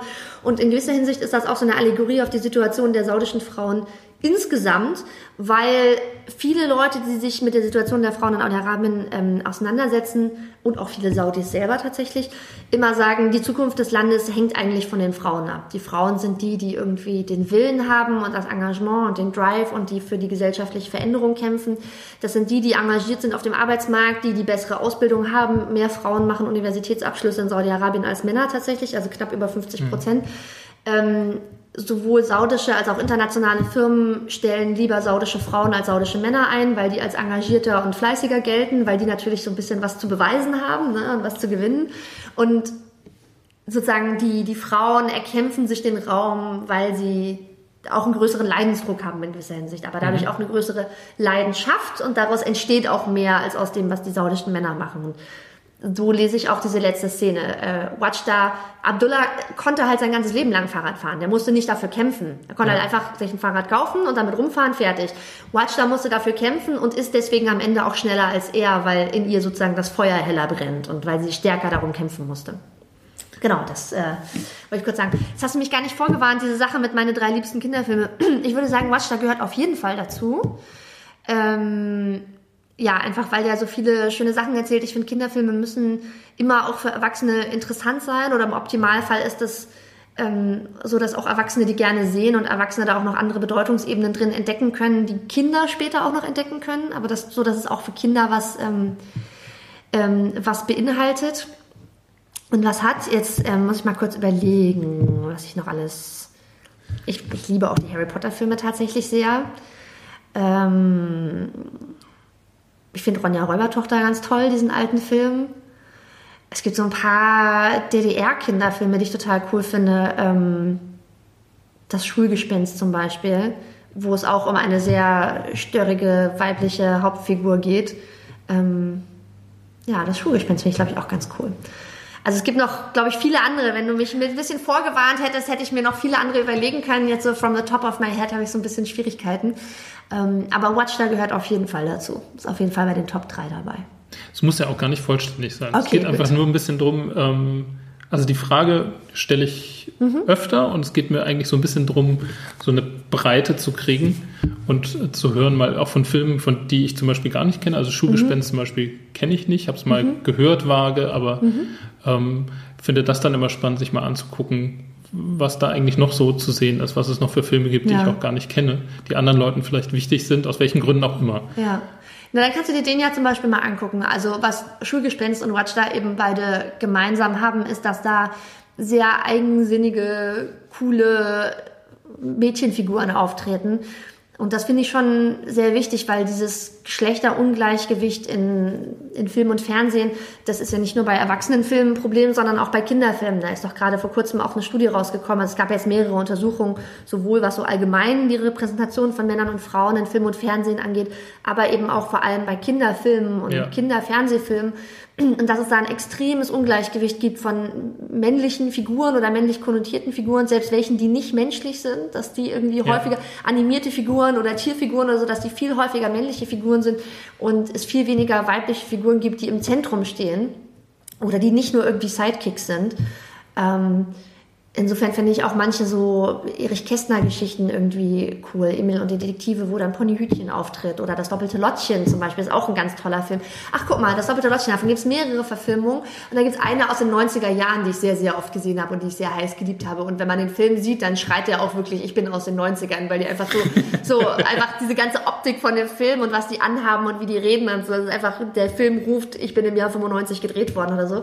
Aber der ist trotzdem total cool, weil der diese Geschichte vom doppelten Lottchen modernisiert ähm, und in die, in die Jetztzeit holt. Und deswegen, wenn ich mal Kinder habe, dann möchte ich auf jeden Fall, dass unabhängig davon, ob ich Jungs oder Mädchen kriege, dass die auch ein, ein breites Angebot haben von interessanten Mädchenfiguren, die nicht irgendwie nur schüchtern und schlau sind und sich Sorgen machen, ob ihre Lackschuhe schmutzig werden, sondern die irgendwie ihren Weg gehen und ihren Wünschen nachgeben und äh, keine Angst davor haben, große Träume zu haben. Und deswegen finde ich das wichtig, dass es auch solche Filme gibt, die sowohl Jungs als auch Mädchen angucken können. Perfektes Schlusswort. Vielen Dank. Danke für die Einladung. Ich habe mich sehr gefreut, darüber reden zu können. Und danke allen, die zugehört haben. Bis zum nächsten Mal. Tschüss, vielen Dank.